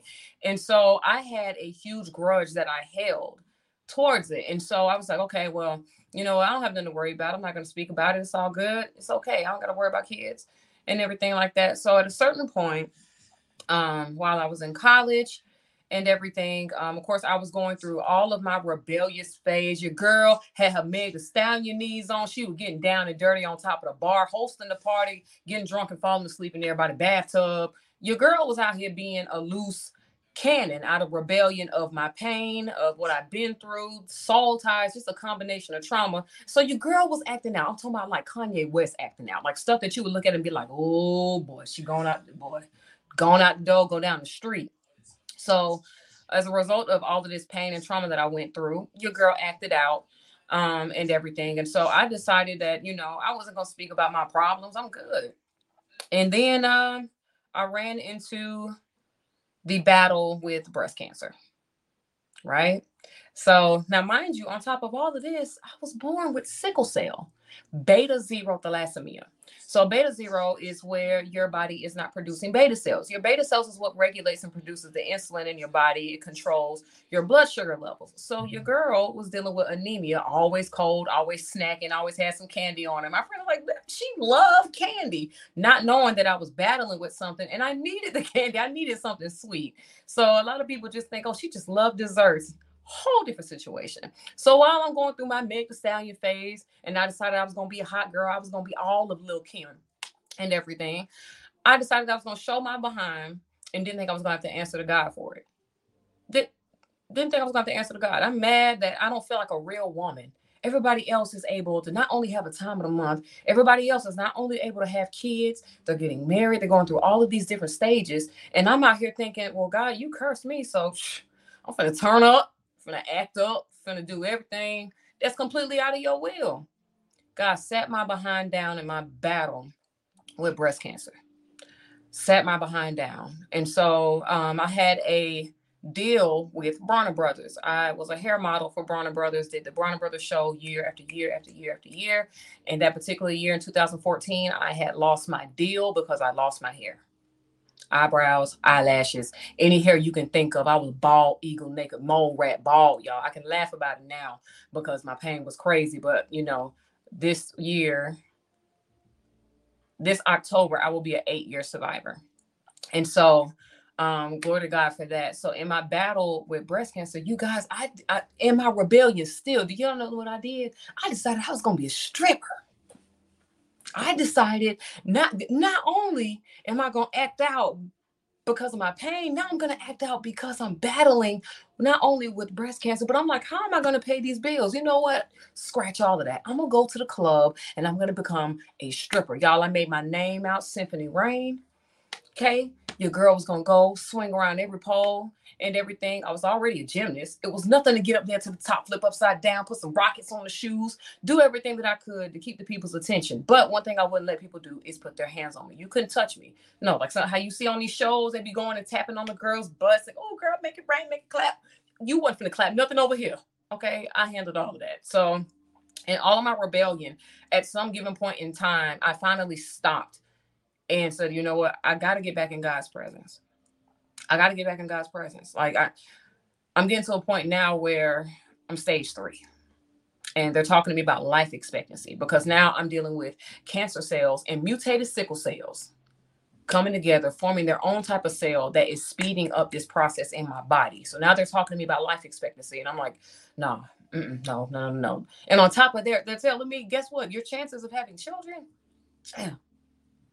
So now I'm angry with God. Now I'm 38 hot. Oh my God, you get you gave me sickle cell, then you had me battle cancer and infertility. Like, you don't love me? Like, and so all God was trying to get me to do was just come back to him.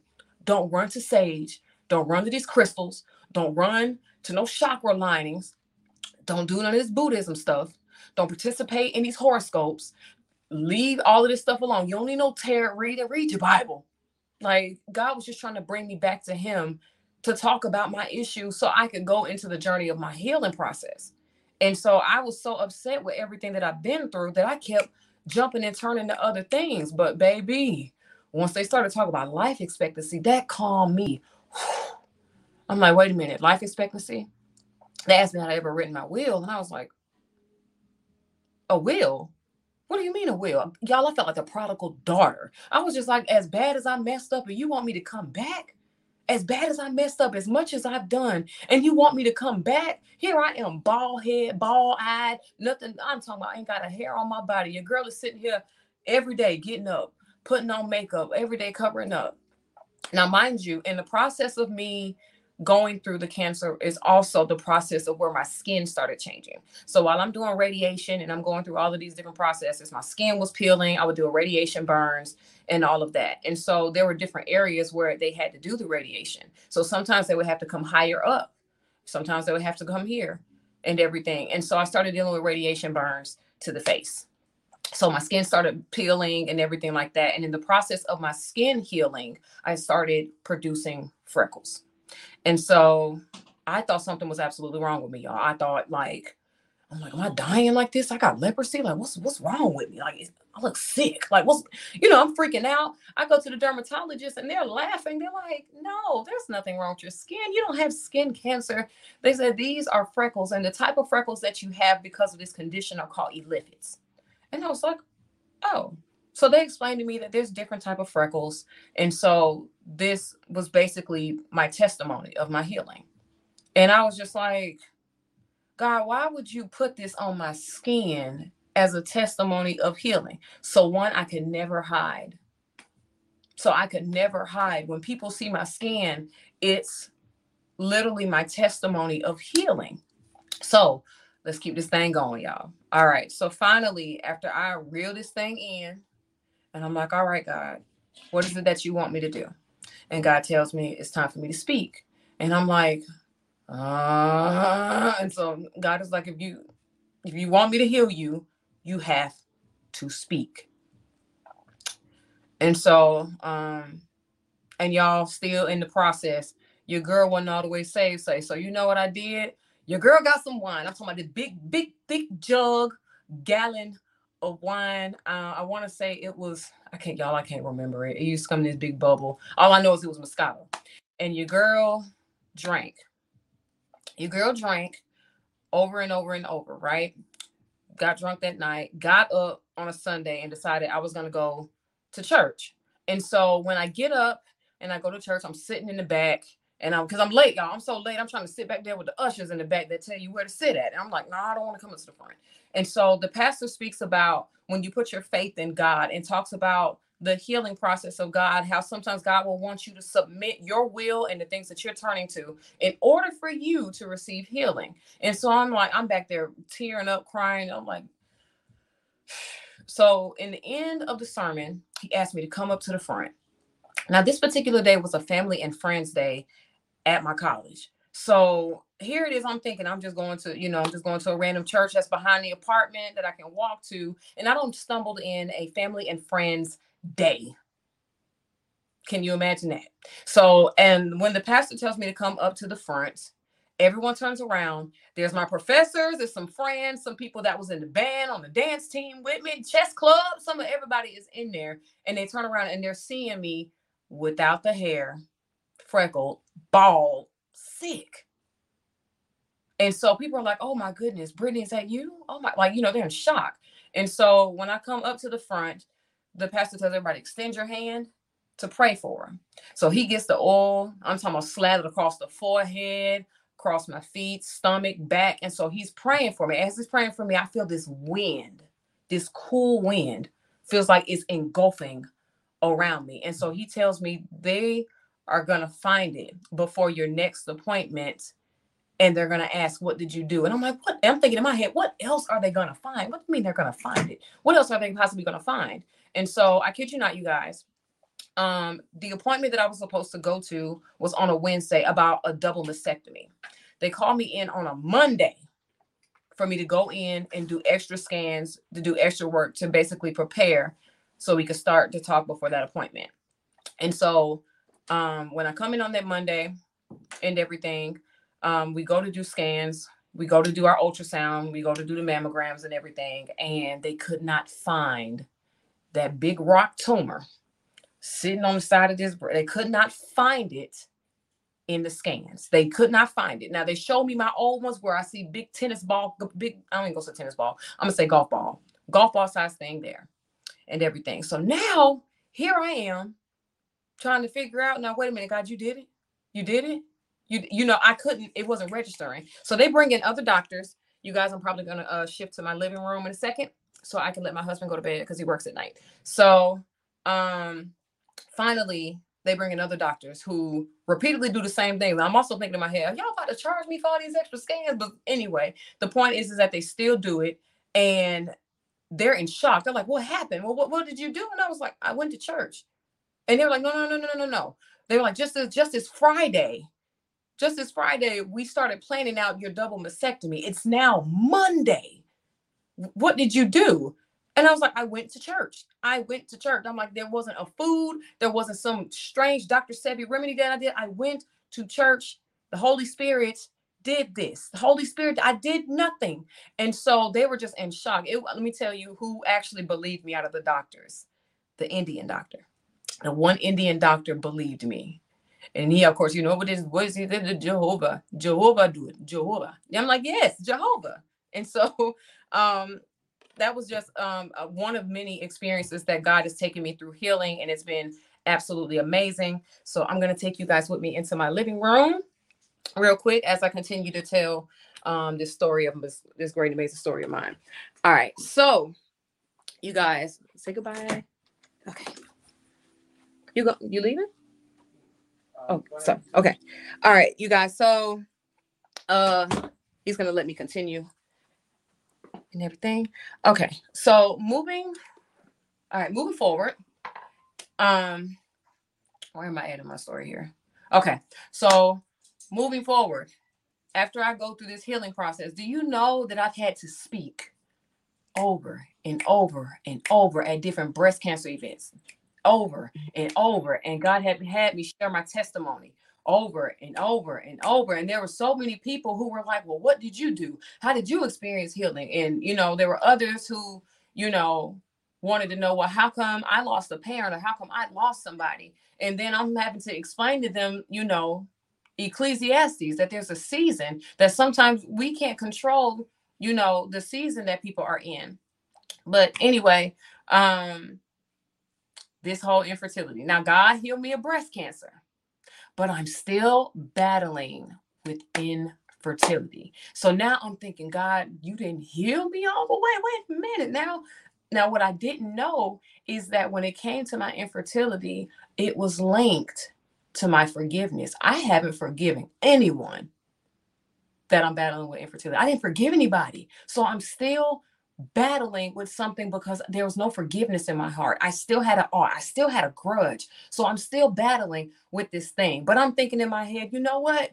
I'm in college. I don't have nothing to worry about. I ain't got rubber kids. It's, it's nothing to worry about. So let's fast forward to just uh, the last three years. Let's fast forward here. So finally, I noticed something different is going on with my body. I'm starting to have these cramps. I'm starting to feel a little funny, and I'm like, okay, something, something strange is going on with me. And I'm like, okay, what is this? So I finally go to my doctor and I go to a fertility specialist and everything, and they let me know that they see eggs present. And they told me if I wanted, they could freeze them. So I'm like, yes, yes, you can. You guys can freeze them. They said we can freeze them for a year free of charge, but after a year, you will have to start making payments, right? So before we even get into me getting my eggs frozen, there were times where I had dreams of me having a baby and seeing like a double reflection in the mirror. So me thinking I'm holding one baby, but the reflection shows like this, or me doing something in doubles. And so I would have these dreams, but I was in such of the biggest denial ever about anything concerning a baby or even twins. So I I completely ignored all of that. And y'all, there was also um, a strange desire that I had that I didn't even want to share with anybody that I wanted my virginity back. Y'all, that's so weird. That's so weird to people. But I wanted my virginity back, y'all. And I felt like I couldn't share that with anybody in a world that's trying to bust it down, pop it open. You know what I'm saying? Everybody and their mama getting down. And here it is secretly. I'm like, oh, I kind of want my virginity back because I didn't even get a chance to just simply say that I could make the decision to say, okay, you can be my first, or I'm gonna wait for my husband. And I kid you not, um, when I went to go get my eggs frozen, your girl was out of her mind. So I started seeing that they had these options where you can get a sperm donor, right? You can pick whatever sperm donor you want. There was even gene selection. So if I wanted a sperm donor who was Italian and I want my babies to have some Italian hair, some green eyes, my freckles, and then, you know, my skin color, I could sit and remix a baby in a lab, mixing and mingling like a fruit bowl and as crazy as that sounded in my head, I was like, well, maybe, maybe this would be a good option for me one day in the future. I think I'm gonna go with this. I think I'm gonna, you know what, better yet, let me tell the doctors. Let me go ahead and tell them now. You guys, I want you to freeze my eggs so I can be a twin mommy in the future, and I want my sperm donor to be Italian. And as crazy and ludicrous as that sound, they accepted it clear as day. They was like, okay, she wants to be a twin mom. Okay, she wants to be a twin mom Italian sperm donor. They were like, okay, any any particular gender and everything. And so um, I'm like, mm, it doesn't matter. So you know, I'm just kind of like, even though in my dreams I was seeing boys, but I was I was in such the biggest denial, and I was just like, mm, nah, and everything. So I finally get into um a relationship, y'all. After I got hurt in 2020. Um, really bad losing all of my friends um, due to COVID. I lost my circle of friends, and God made me a new circle. And Jerry was one of those people that was in the new circle. So I was really hurt and grieving during that time. So during the time that I started healing from all these different, you know, grievances, and then a really bad long term, long distance relationship that I knew was coming to an end. And that person was a PK at that, y'all. I was dating a PK thinking he was ready for everything I was talking about, but he was running from purpose.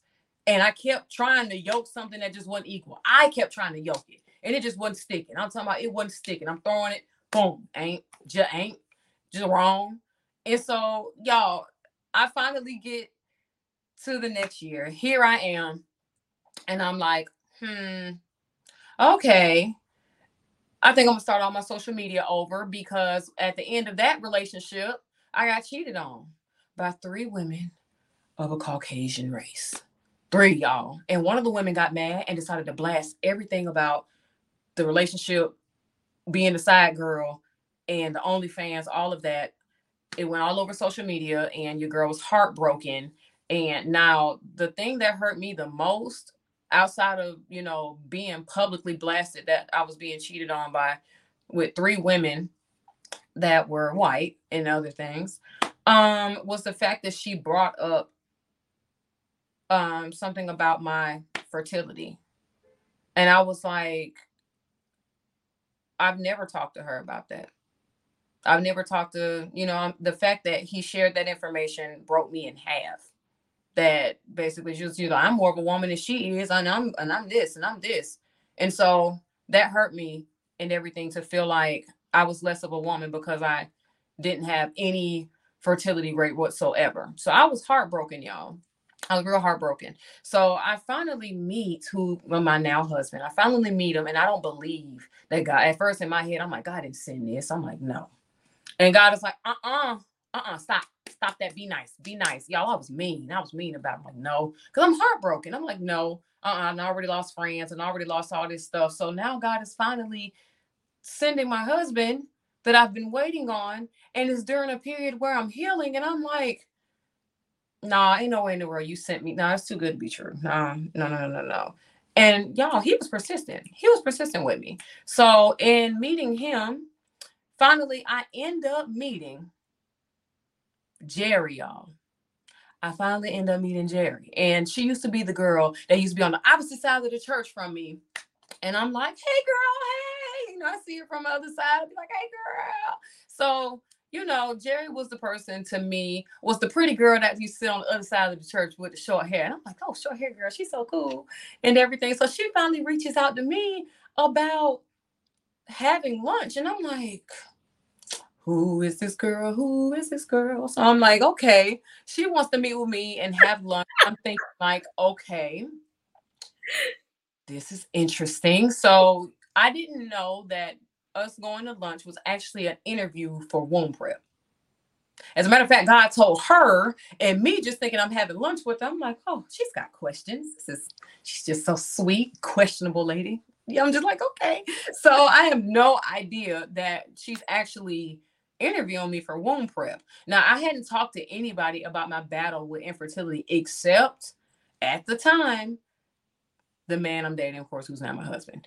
At the time, I'm telling Chaz, you know, hey, um, I need to talk to you about my fertility. I was like, it's pretty non-existent. Um, it's pretty spider webbish, and I'm also waiting until marriage. And so, you know, I'm having a talk with him and everything. Now, he also is overcoming an illness of his own. So I kid you not, in um in the year of 2020, I met him and I meet Jerry. Jerry talks to me about womb prep, and in the end, she lets me know, oh, by the way, this was an interview for you to be um, president of womb prep. I'm like, president, president. I'm like, what? Girl, I've never had a baby in my life. I've never been pregnant. You want me to be president of something that I've been battling with? What? Like, who are you? Like, y'all, I was losing it in my head, but I was just like, oh, okay, sure. I had no idea what I was signing up for. I was just like, uh,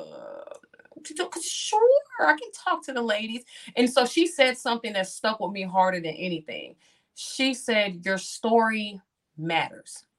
Y'all don't know how much um, in the church battling infertility as a single that people tell you, you ain't got nothing to worry about. You ain't married anyway.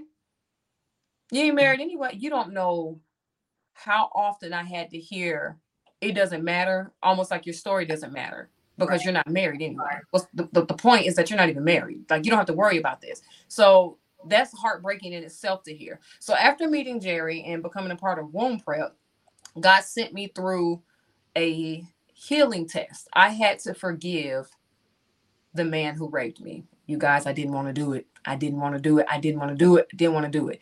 And so um, I wasn't even, there was no way in the world I was going to come in contact with him. And I was just like, no, I don't have to, nothing to worry about. I'm okay. Y'all, it was his wife who wanted to apologize. It was his wife that wanted to reach out to me and apologize because he finished serving all of his time in jail. And was finally out. He finished his time and was finally out. She wanted to reach out to me to apologize. And initially I was like, but God was like, he took me straight to scripture about healing, about forgiveness, forgiveness being linked to your healing. And so in this process, also while I'm dating, and I'm also letting Chaz know, you know, I'm getting ready to um, meet with the man that caused this issue that I've been walking with mm-hmm. my entire life and his wife. And I'm going to forgive him. And of course, he's just like, You're going to forget? I'm like, Yeah, I'm going to do it. But yes, so his wife was the one that set it up, and she wanted to, she was the one that set up the entire meeting for me to forgive him. And I did not want to, but I said, You know what? There's got to be some release. There's got to be some release that comes with this. It's got. A lot of people say forgiveness is for you, so I was like, okay, well then it can be for me. So here it is. Finally, I do forgive him, and it feels like the the fattest weight you could think of on your like I'm talking about a book bag of cinder blocks. Felt like it just fell off of me in that moment, and so mm-hmm. finally, after going through that conversation in November, we get to December, and it's time for me um, to speak again with my fertility specialist because guess what, you guys, we're about to get to the one year mark that the eggs are frozen. So are we still having these Italian black babies, these Blatalian babies? Are we still?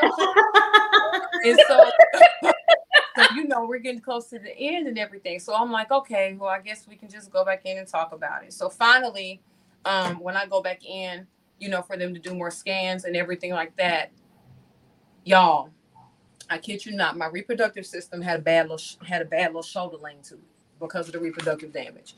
So when they go back in to do the scans, sonogram, everything, and they check, everything is normal.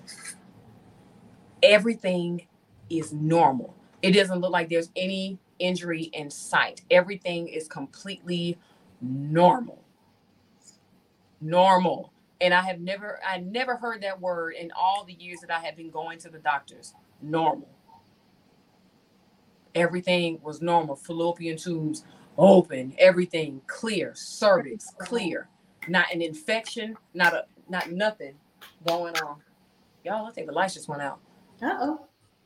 But um, we still everything. okay, y'all still here? Y'all can still see me? Okay. Yeah, we can still see. All right. Sorry about that, y'all. I think the lights just went out for a quick second. Let there be light. Okay. So um yeah, basically everything um everything worked out beautifully. So, and I couldn't even believe it. So now here it is. I'm hitting up new girl Jerry, new friend. Here it is. I'm getting ready to hit up Jerry like you will never believe this. Y'all, I cried so hard. I cried, I cried, I cried. I couldn't stop crying because I couldn't believe it. I cried. I couldn't believe it. Y'all, we gonna come to the living room where the sunlight is still out. okay. All right, give me some light, Lord. There it is. There it is. There it is. You got it? Our lights came back on too. You want me to sit over there? Okay.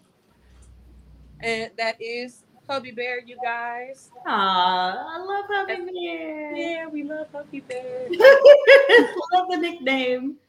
yes, we love Hubby Bear. So after forgiving him and everything, God allowed me to finally physically heal, which I never would have thought something spirit, something so dynamic and spiritual like forgiveness. Oh, something so spiritual like forgiveness will be linked to a healing process. So, can you imagine how many thousands of women are still battling with something because they just simply haven't forgiven someone? Like, incredible. So, finally, I go to call Jerry to tell her what happened. And I'm like trying to keep my life together, trying to not scream, not trying to yell out of my mind. And I have to testify at church about it. And so literally God heals me in front of my husband who is going to be experiencing healing to prove that Jehovah Rapha is real.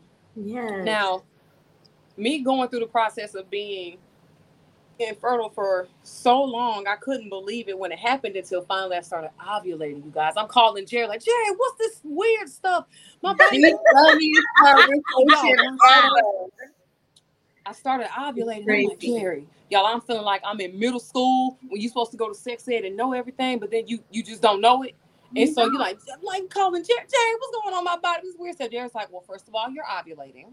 This is normal. these these feelings are normal. This is okay. Everything is normal. Y'all, I'm all freaking out. I'm like, what in the world is that? I'm like, Jerry, what is this ovulation? What is this stuff? I don't know how to ovulate. I don't know how to go through this stuff. What is this? Y'all, I'm going to the store looking at pads and stuff. I'm like, look at all these colors and sizes and supers and regulars and wings without wings. And I'm like, do I need blue cheese and ranch too? I'm like, okay. so, y'all, I'm kid you not. I'm having to learn my body like I'm a 12 year old girl. So in the process of him granting me the fertility back, let me tell you something that people to this day probably still will never believe, but I still have the records and the scans to prove it. God put my hymen back intact. Back intact. The thing that I asked for secretly in prayer, He put it back intact. Something that most women would never ask for. Their virginity back. They think most people say, once it's gone, girl, it's gone forever. But I had a true, genuine desire in my heart Mm-hmm. for God to not only restore that, but restore me. I wanted my husband to be my first. I didn't want to have the story of, girl, you done got buzzed down and ran through the train that came through. Choo choo. I didn't want that story like that. I didn't want that story. When I said I wanted to be a new creation, I, I'm y'all for real. When I said I wanted to be a new creation, I really wanted to be a new creation. Like I really mm-hmm. wanted everything to be renewed down to my mm-hmm. virginity. And I kid you not, even in that, I'm like, now wait a minute now how do I handle a virginity? Now I'm like, how do I handle a virginity? So now I'm like this. Now I'm like, nope, nope, nope, nope. You can't have it. You can't have it. You can't have it. So, um, like I was showing you guys earlier, um, one thing that I kept trying to avoid was the thought of me possibly becoming a mom to twins because I didn't think just because I saw it in the dreams, I tried to deny it. Then I would have friends that would have dreams like, hey, I seen you with two babies and they were just exactly alike. And I'm like, though, first of all, them, twins. And I'm like, what do you mean you're having dreams? And I'm like, nah, no, no, no, no, no, no.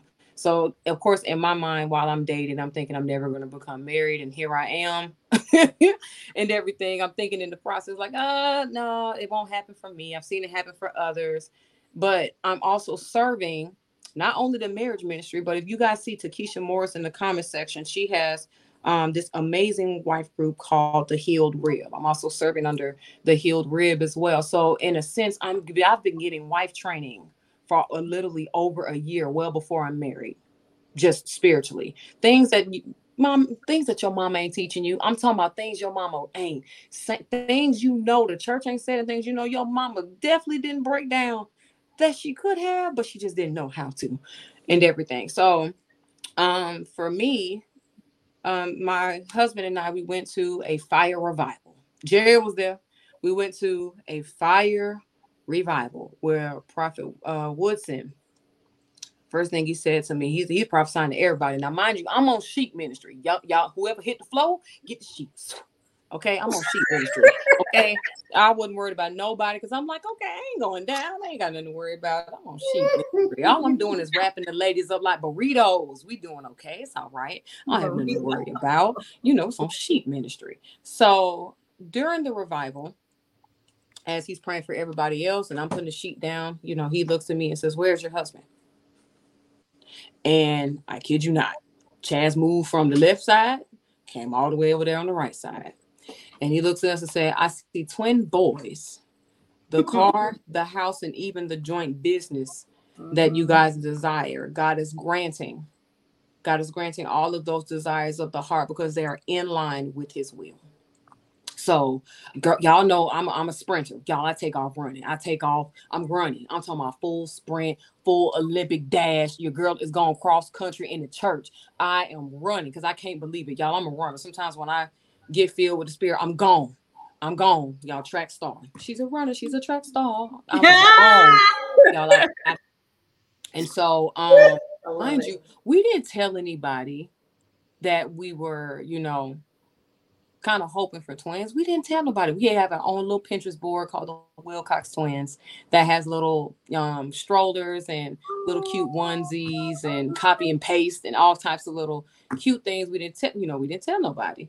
And so, like I said, I had kept those little booties that I just showed you guys uh, from the baby shower when I received two of them. And so that was my little reminder, which I thought it was interesting that I found before I came on. And I was just like, oh my gosh, these are the baby booties from the baby shower three years ago. So um, it was just that reminder that God was letting you know, yeah, yes, I did call you to be a mother of twins. Yes, I did. The twin boys. You're gonna carry two of them, you're gonna be able to do something for two something. It's okay. And so um I'm grateful again that you know God in the process of me um, going from being completely 100% infertile, like what felt like to me was barren, uh, for God to take me through that process and allow me to experience healing on different levels, but for Him to teach me that your forgiveness is linked to your healing as well, to learn that and experience healing on a whole new level because God wasn't going to release me as a wife and He wasn't going to release me to one day become a mommy until I forgave. But in that process, I had to teach my husband forgiveness as well. So uh, I'm I'm so grateful that um oh yeah, I forgot to mention to you guys, my, my husband's name is Italian. so in all my, you know, thinking of I'm gonna have me an Italian baby daddy, and I was gonna pick one to have my twins with, God selected one for me. Blue Italian. And all of his goodness. And so it's um, the blood Italian for me though. The blood, okay. blood Italian. that part. it's hard to I just think it's just so funny and so amazing how he used my story to help others. But I was just like, God, why did you take me through this? Why did you why? And you know, I was upset about that thing, but uh, I'm so grateful um, for where I am now. I'm so grateful for all the places that he's taken me. Um, and every now and then when I have those moments where I'm like, no, I'm not, no, God, no, no, I'm not going to be no twin mom. Even on my wedding day, my best friend, her name is Tay, she gave me these coasters that have W4 on them as a reminder that we'll be parents of twins. And of course, in the real game of Scrabble, um, a W is four points. So um, sometimes we have little reminders and things like that that let us know. And, you know, um, we came up with the name Geo and Gianni um, those will be our boys' names. So um, we are still thinking about a middle name for Geo, but Gianni Armani Wilcox is the first one, and my Geo will fly. Yeah, gonna be fly, super fly. They're gonna have some designer names now. Yeah. So okay, come on now, on. So I am, I am grateful, and the day that I find out and everything, of course, I'll be sharing with you, ladies and things like that. But um, ultimately, I'm grateful that God crossed me with the path of Jerry because had I not ran yes. into Jerry, I wouldn't have known that I was actually being prepared for the journey. I would have never known that, um, not in the, the journey of motherhood, that not only is it just motherhood, but it was wifehood and it was teaching me different lessons along the way. So um, I'm grateful again that she brought me for lunch, and it was good, y'all. It was seafood. I was like, oh, come on, y'all. No, it was so good. I want to go back. Mm. I want to go back. It sounds so good. Don't make us jealous. Not today. Not today. Okay, I won't do it today. but yeah, so I am. Um, I'm so grateful. Um, literally earlier, right before I got on, um, I had to do a quick meeting because I'll be dropping season two of a podcast series that I'm a co-host on called Netflix and Heal, a single millennials diary. So now, you know, in the process from me going from being single to being married, you know, I'm not gonna stop helping the singles now. You know, I'm gonna go back and get my girls out the strip club.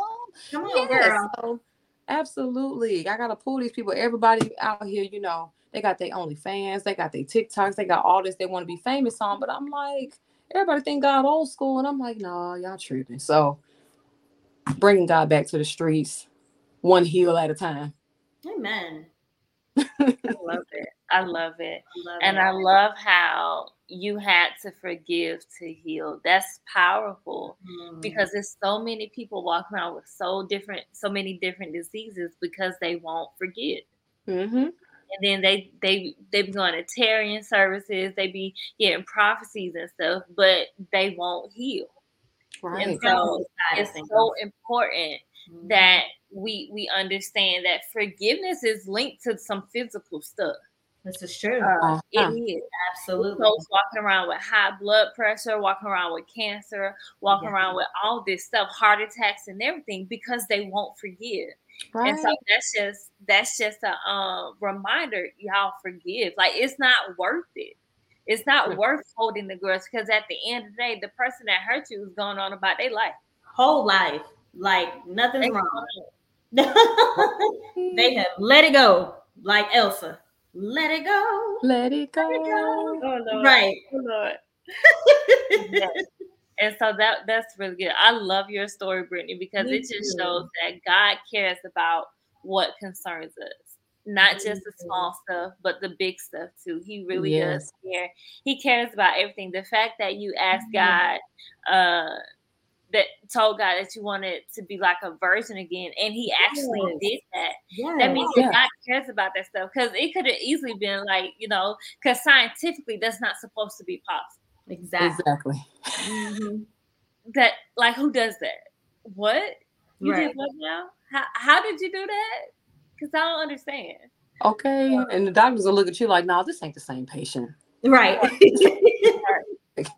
Like this, we must got the wrong chart. Oh, this somebody else. Only God. Exactly.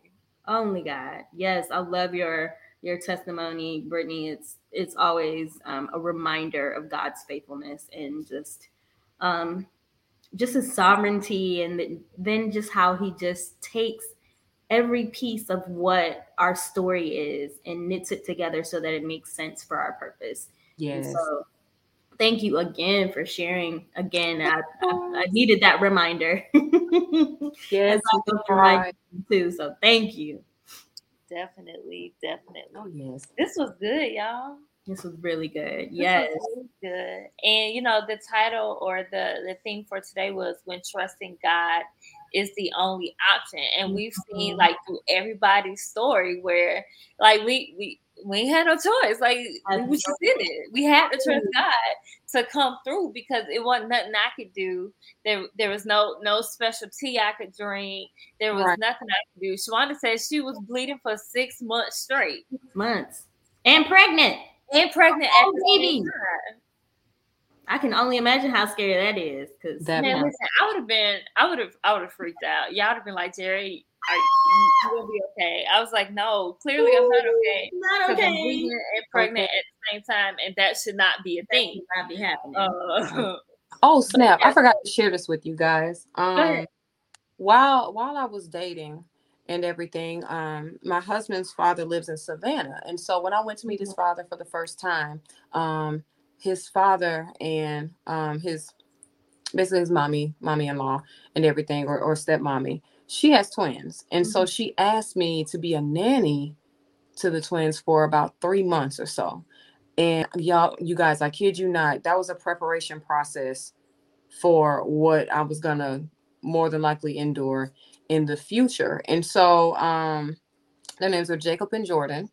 And I had no idea that, you know, this was going to be something in the process that, you know, God was preparing me for and everything. And so um, on their own, they gravitated to me in such a unique way. And the funny thing is, is that, you know, their family, all of them are Christians and everything. So sometimes you'll play some, you'll play certain songs on the radio and they're going to time, chime in and sing and all of that and everything. And so, like I said, there were little things, little reminders, or I would call them prophetic clues that God would drop to remind you, hey, this is what I said. You're going to be a twin boy mom. Hey, hey, hey.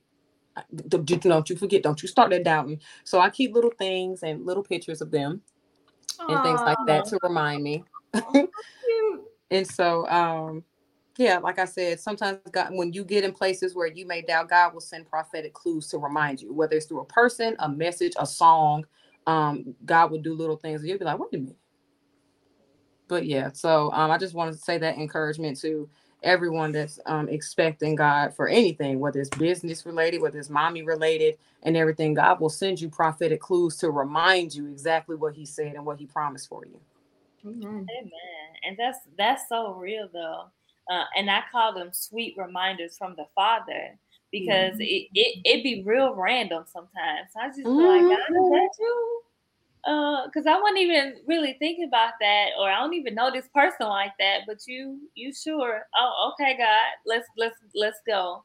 And so that's really good. I love when I love it when God gives us the sweet reminders because it just shows how much of a loving Father He is. He's not mm-hmm. going to let us forget what He promised us. He's not going to let us throw it away or forfeit it. He's going to keep reminding us until it comes to pass. Amen. Oh, yeah. Brittany, you got any last remarks for the audience before we go? Um, I would say I think we've we've mentioned this plenty of times before, but um, prepare for the promise. And what I mean by prepare is that mindset that you know it's on the way. Um, Alicia, I'm gonna give this to you because this was on my mind earlier today while I was looking at your wedding planning book and everything. If you haven't started building that that vision board in particular, or um, start looking at your venues and all of that, because um, what's the word? What is it called when God speeds something up? What's called? expedited? Um, there's something expedited that's coming with this process, and God kind of does that with us sometimes and everything. So I would say have an expedited mindset. I wouldn't even say on the way. On the way is like USPS. Sometimes it might be there due to COVID circumstances. It might be a little, you know, it might be a little lagged. I ain't even gonna say USPS and I'm not even gonna say like like Amazon Prime. I'm gonna say like expedited, like that thing could show up at any have a any given moment type of mindset because what God is giving you in your heart, even moments where you may think, I'm not sure about this. I ain't, I'm not exactly, uh, I'm, you sure? This like, I'm laughing because I'm literally like sitting here like, okay, God, this don't don't even look like it's supposed to look right now. So like literally. Oh my god. Yeah, I kid, I kid you not. Sometimes when we go to the movie theaters, if we see a goody two shoes movie, it, it ain't too good because it don't have them. It doesn't have those fillers or those situations that have to come so it can prove that God is who He says He is and everything. So sometimes God will take us through situations. You're like, God, why in the world did you take me? But if somebody else is watching your story, if all I told y'all was the good things, and I never told y'all that there were times where I got followed home from the strip club. If I never told y'all that there was a stage three battle of breast cancer, if I never told y'all, um, yeah, there was a battle when I was dating, whether or not he was gonna go into the military or whether he was gonna go after Christ. If I never had those battles, it would never produce a story to help somebody else reach victory. So Yeah. that's why sometimes you may go through these situations and then you what a kingdom marriage girl, what? Think that thing ain't gonna be tested, but you gonna survive. But yes, so uh, yes, and so to all the the mommies, I'm gonna call I'm gonna call y'all mommies, okay, what mommies and wives and all of that. Um, so everybody that's tuning in, um, the biggest thing that I want to say is have a spirit of expectancy. Don't wait till you showing to be like, oh, I'm expecting. Don't wait for the pregnancy test to be like, oh, I'm expecting. Like, no, you're expecting now. You're expecting now. Now have that mindset now. Okay, I still got my womb prep backdrop up there. Okay, now, okay, because y'all, y'all better get ready because uh we getting ready to plan for Jared baby shower. So That y'all part. get ready. Okay, y'all get your gifts. Jared, get your registry if you ain't got one on Amazon. So mommies and wives, get Right. that spirit of expectancy. Okay, because baby, what everything gonna be blinged out that I send her. That's gonna be pink. Just blinged out. Yes. Yeah. But yes.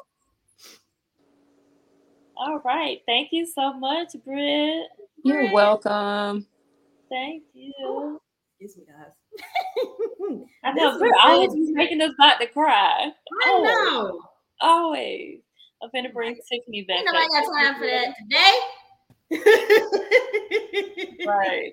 Hey, Tip Tip. Hello. Hello. You got any last remarks? Um, Uh-uh, come on, man.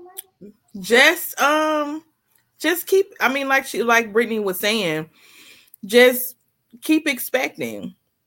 Expecting doesn't have to be hard. It's just you're just saying, I know that I'm what I'm going to get. Like when you're waiting on a package, you know it's coming. No matter you know what it goes through to get to you, you know that it's yours and it's coming. So when I say that I'm in a waiting room waiting for my number to come up, I'm waiting, but I'm not waiting upset. I'm not waiting angry. I'm not waiting in doubt. I know what God told me. So mm-hmm. I'm waiting on that. And in the process of me waiting, God is doing the work in me and my husband. You know, so I understand the wait because there's some healing that needs to be done in us before we even, you know, um have our child and you know the healing is is helping us to be better for our children that we already have. Mm-hmm. you know and he's really working on my family and um as a whole because even my um and i have to mention her because you know god has been really working getting on me. But you know when my husband was my my husband's also been married twice. So when he got married um his first wife she had a two year old um yeah she was two three years old when he came into her life and all she's known is him as daddy. And so she has come back into our lives. Hmm. and she has grandchildren. So it's just like you know and god you know anytime i was praying for i was praying for my children today and anytime i pray for my children i have them in my mind. I can see them. I can see their faces and it's always you know the boys and it's, it's tiana. And he was like no you need to add alexis because she's your daughter. And so it's just in this process you know even if you're not if you don't have your child to where you have birthed that child if god gives you children to love love them. Mm-hmm. You know love them in spite of you know don't keep focusing on well I'm not their mom because just like God told me, he gave me something that their mothers will never. He was like, their mothers will never give them what I gave you. Never. They're going to have to come to you for it. You're the only person that can give it to them. And so we have to just, you know, love who we have and where we are and just understand that God is going to do a complete work. He did a complete work, you know, as we just listened to with Brittany's testimony. He did a, a complete work in her. Mm-hmm. So he's going to do a complete work in each and every one of us, but we have to be willing to trust his process and not our own. Mm-hmm. And we still we still get those questions from people. You like I said, I'm going into 15 years of marriage, and everybody looking at me like, you know, baby, when is y'all gonna have a baby? Is, is it still on the table, or we just not worried about it no more? But I know what God told me mm-hmm. that was going to happen. So I just got to continue to do what I'm going to do and be prepared for my child. I know she's coming. You know, I know that we will have our daughter. I know that we will be adding an additional person to our family. Like I told my husband today, I said, We're gonna have five kids. And he was like, Yeah, we have we're gonna have a big family, which I love. Mm-hmm. So, you know, I'm planning for that. I'm that's what I'm praying for. You know, God, I want a, a big enough house. I even told my husband, I said, when we move, we got to have a big enough house for our entire family. And he was like, Ain't nobody living with us? And I'm like, but still, I, I, know, I know that, you know, I want them to all be over. Right. And because I'm I'm the the mom and I want us to be a family. We have our family vacation. We have our own family traditions. You know, and I see that for my family. You know, I see them and I tell them, I said, I don't care what you say, they gonna find us. you know, and we got older sons and they'll say, Oh, you know, we'll come a bit. No, I said, No, they're coming. I can feel it. I can feel the whole transition with them. So it's just even if you're waiting and you know like I posted in the um, group, what you see doesn't cancel out what God said. Exactly. So and just be mindful of who you like who you allow to speak into your life because if i would have listened to those that came to my husband and i and said oh well, i had a dream that she was having a boy and said in that confusion i would have got caught up in that confusion mm-hmm. of not holding on to what god told me when he has already confirmed it and verified it with both parents. So, you know, just trust the process. Don't, you know, check your spirit in the midst of you waiting because, you know, just like Brittany shared, what held her up from healing is her forgiveness. What made you know your impatience, being impatient and angry and frustrated and jealous and envious, that can also hold you up in your waiting process as well. Mhm. Because you're not allowing God, you're not trusting God. So if you're not going to trust him, why am I going to give my gift to you? This is my gift that I'm giving to you. You know, this is not something that I owe you. I'm giving this gift to you. So if you can't trust the gift giver, then why am I going to give you my gift? And so I just, you know, want to encourage everyone to just trust God in the process. You know, even when things fail or even when something doesn't go through, or even when you feel like that this was my time, I thought this was going to be it, just keep trusting God because really his timing is perfect. And to be honest, would I wanted my me to have a baby two, three years ago? No, because me and my husband emotionally and mentally is not was not ready for that. We are getting ready now because God is doing the work in us. But if you know she would have came into a premature situation and we would have you know, passed down something to her that wasn't right. Mm-hmm. You know, and then we're having, and, and then even then, our family wasn't where it is now. Then, so she wouldn't have had access to her brothers the way that I would have liked her to. You know, it'd have been a whole lot of chaotic situations going on. So it wasn't just a healing just for us; it was a healing and a reconciliation with my husband and his oldest sons. So it was a lot that is going on to prepare us for her so that Right. everybody that's expecting her can be ready for her. Right, right. And that's so good because I, I tell y'all all the time if me and baby daddy would have got pregnant any more than three years ago, that child, my baby, listen, y'all, we was crazy. we was crazy. Stressed. my baby would be in therapy. They probably have anxiety. It, it would just be a whole thing. And so God really does know best. Uh, he knows that even though we, we had the desire, we didn't have the maturity to really deal with anything like that. Right. And so it's good, Tiffany. Thank you. That was good. Thank you. You're welcome. You're welcome. You guys are welcome. Shawanda. Hey, hey, hey. Hello, hello. You got any last remarks before we get out of here? Um, hmm. I would just say to stand on what God says. Um, use that wait time wisely. Um, I've always been instructed to learn how to wait well, which just meant that I could still live while I was waiting, to not get stuck on what I don't have.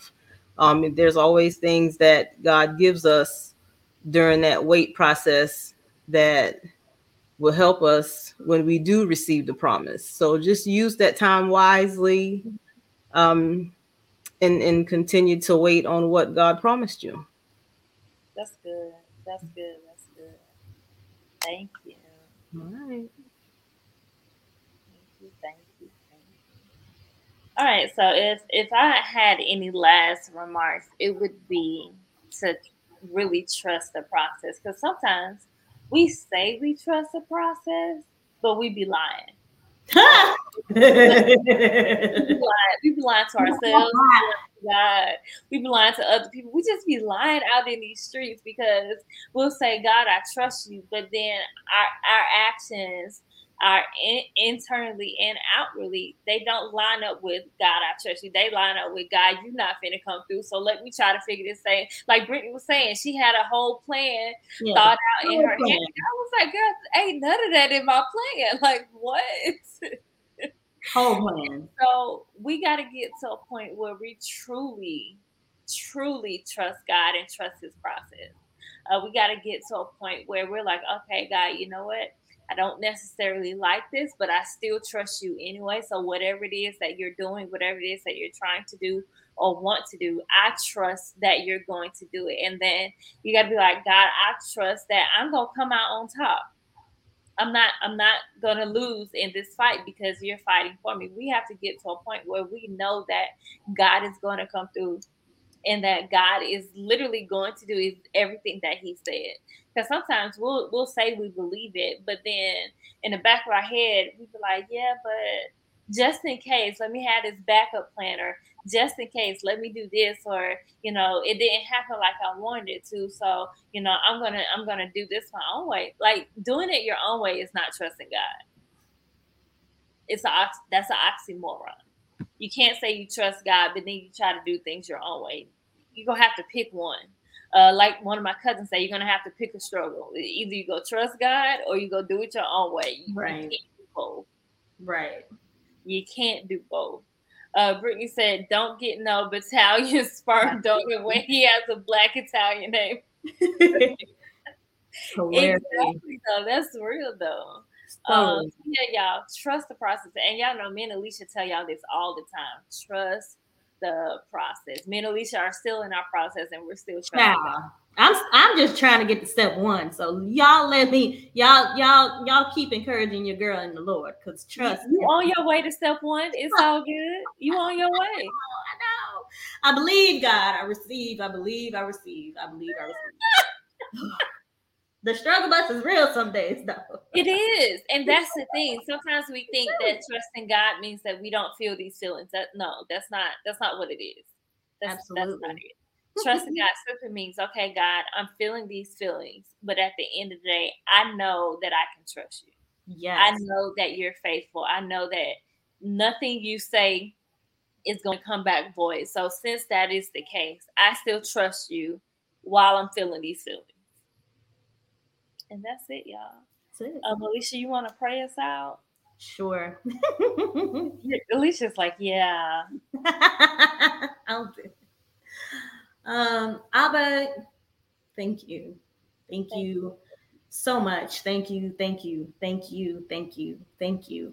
I just can't thank you enough because God, your mercies are new every morning. Your love is new every morning. Your love, your grace is new every morning. And so, God, thank you. Thank you for this beautiful day. Thank you for um, womb prep, God. Thank you for Jerry and being her being the founder, and thank you that she was obedient to your word to her, Father God, to start this, to start this support group, to start this ministry, to start all the things that you have poured into her. So thank you for that, God. I thank you for each and every woman who makes up womb prep, God.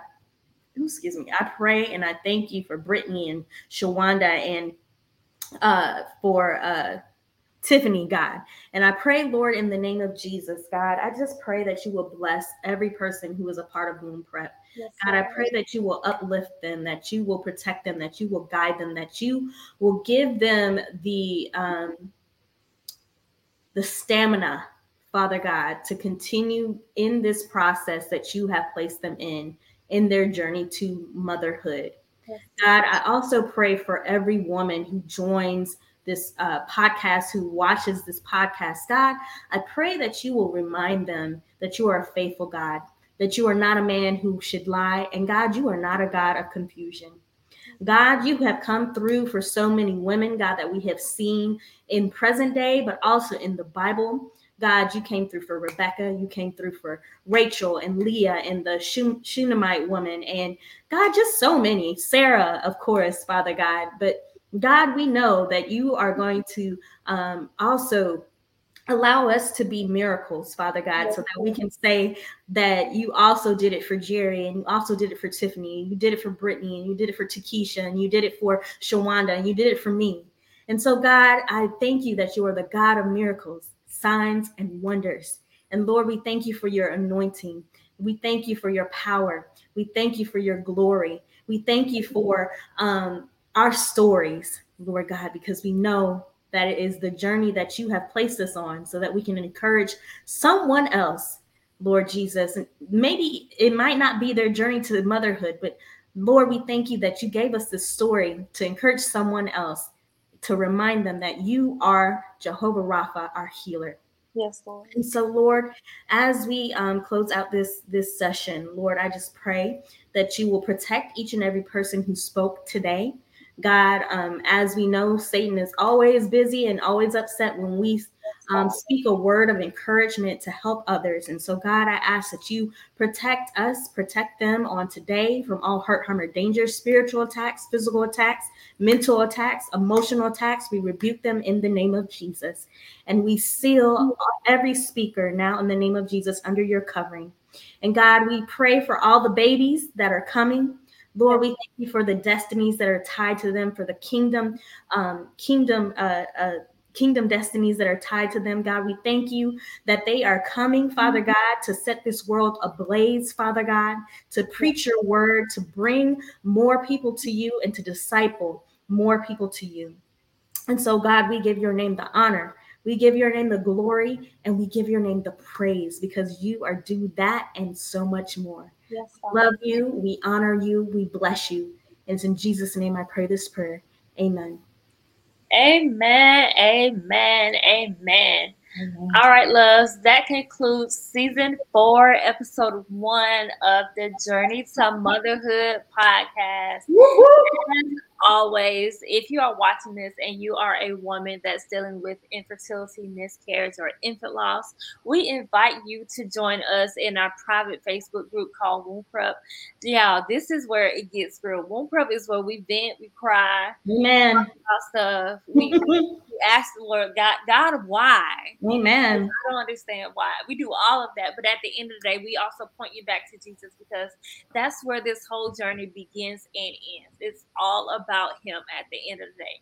So if you are Absolutely. struggling with infertility, if you've experienced a miscarriage and you want to be surrounded by like-minded people, uh, go to facebook.com slash womb prep um, and you can join our group. You can um, like our page. We're also on Instagram too. Uh, right now, we are like in the thick of a study called Fervent by Priscilla Shirer. So we're, we're learning how to be fervent prayer warriors. Y'all, it's, it's pretty intense, but it's very good. So if you're interested in that, just go to um, facebook.com slash prep so we can get you added to the group. We love you guys so much. We are so grateful that you tuned in today or you listened in today. We are so grateful that you came across us because we hope that something that was said, something that the Womb Prep team said, encouraged you, lifted your spirits, made you think about some stuff, made you go repent about some stuff. We hope you do all that tonight um, after you listen to this. But we love you guys and we praise God for you all. All right, guys, that's it. Bye. You. Thank you guys so much. Love y'all.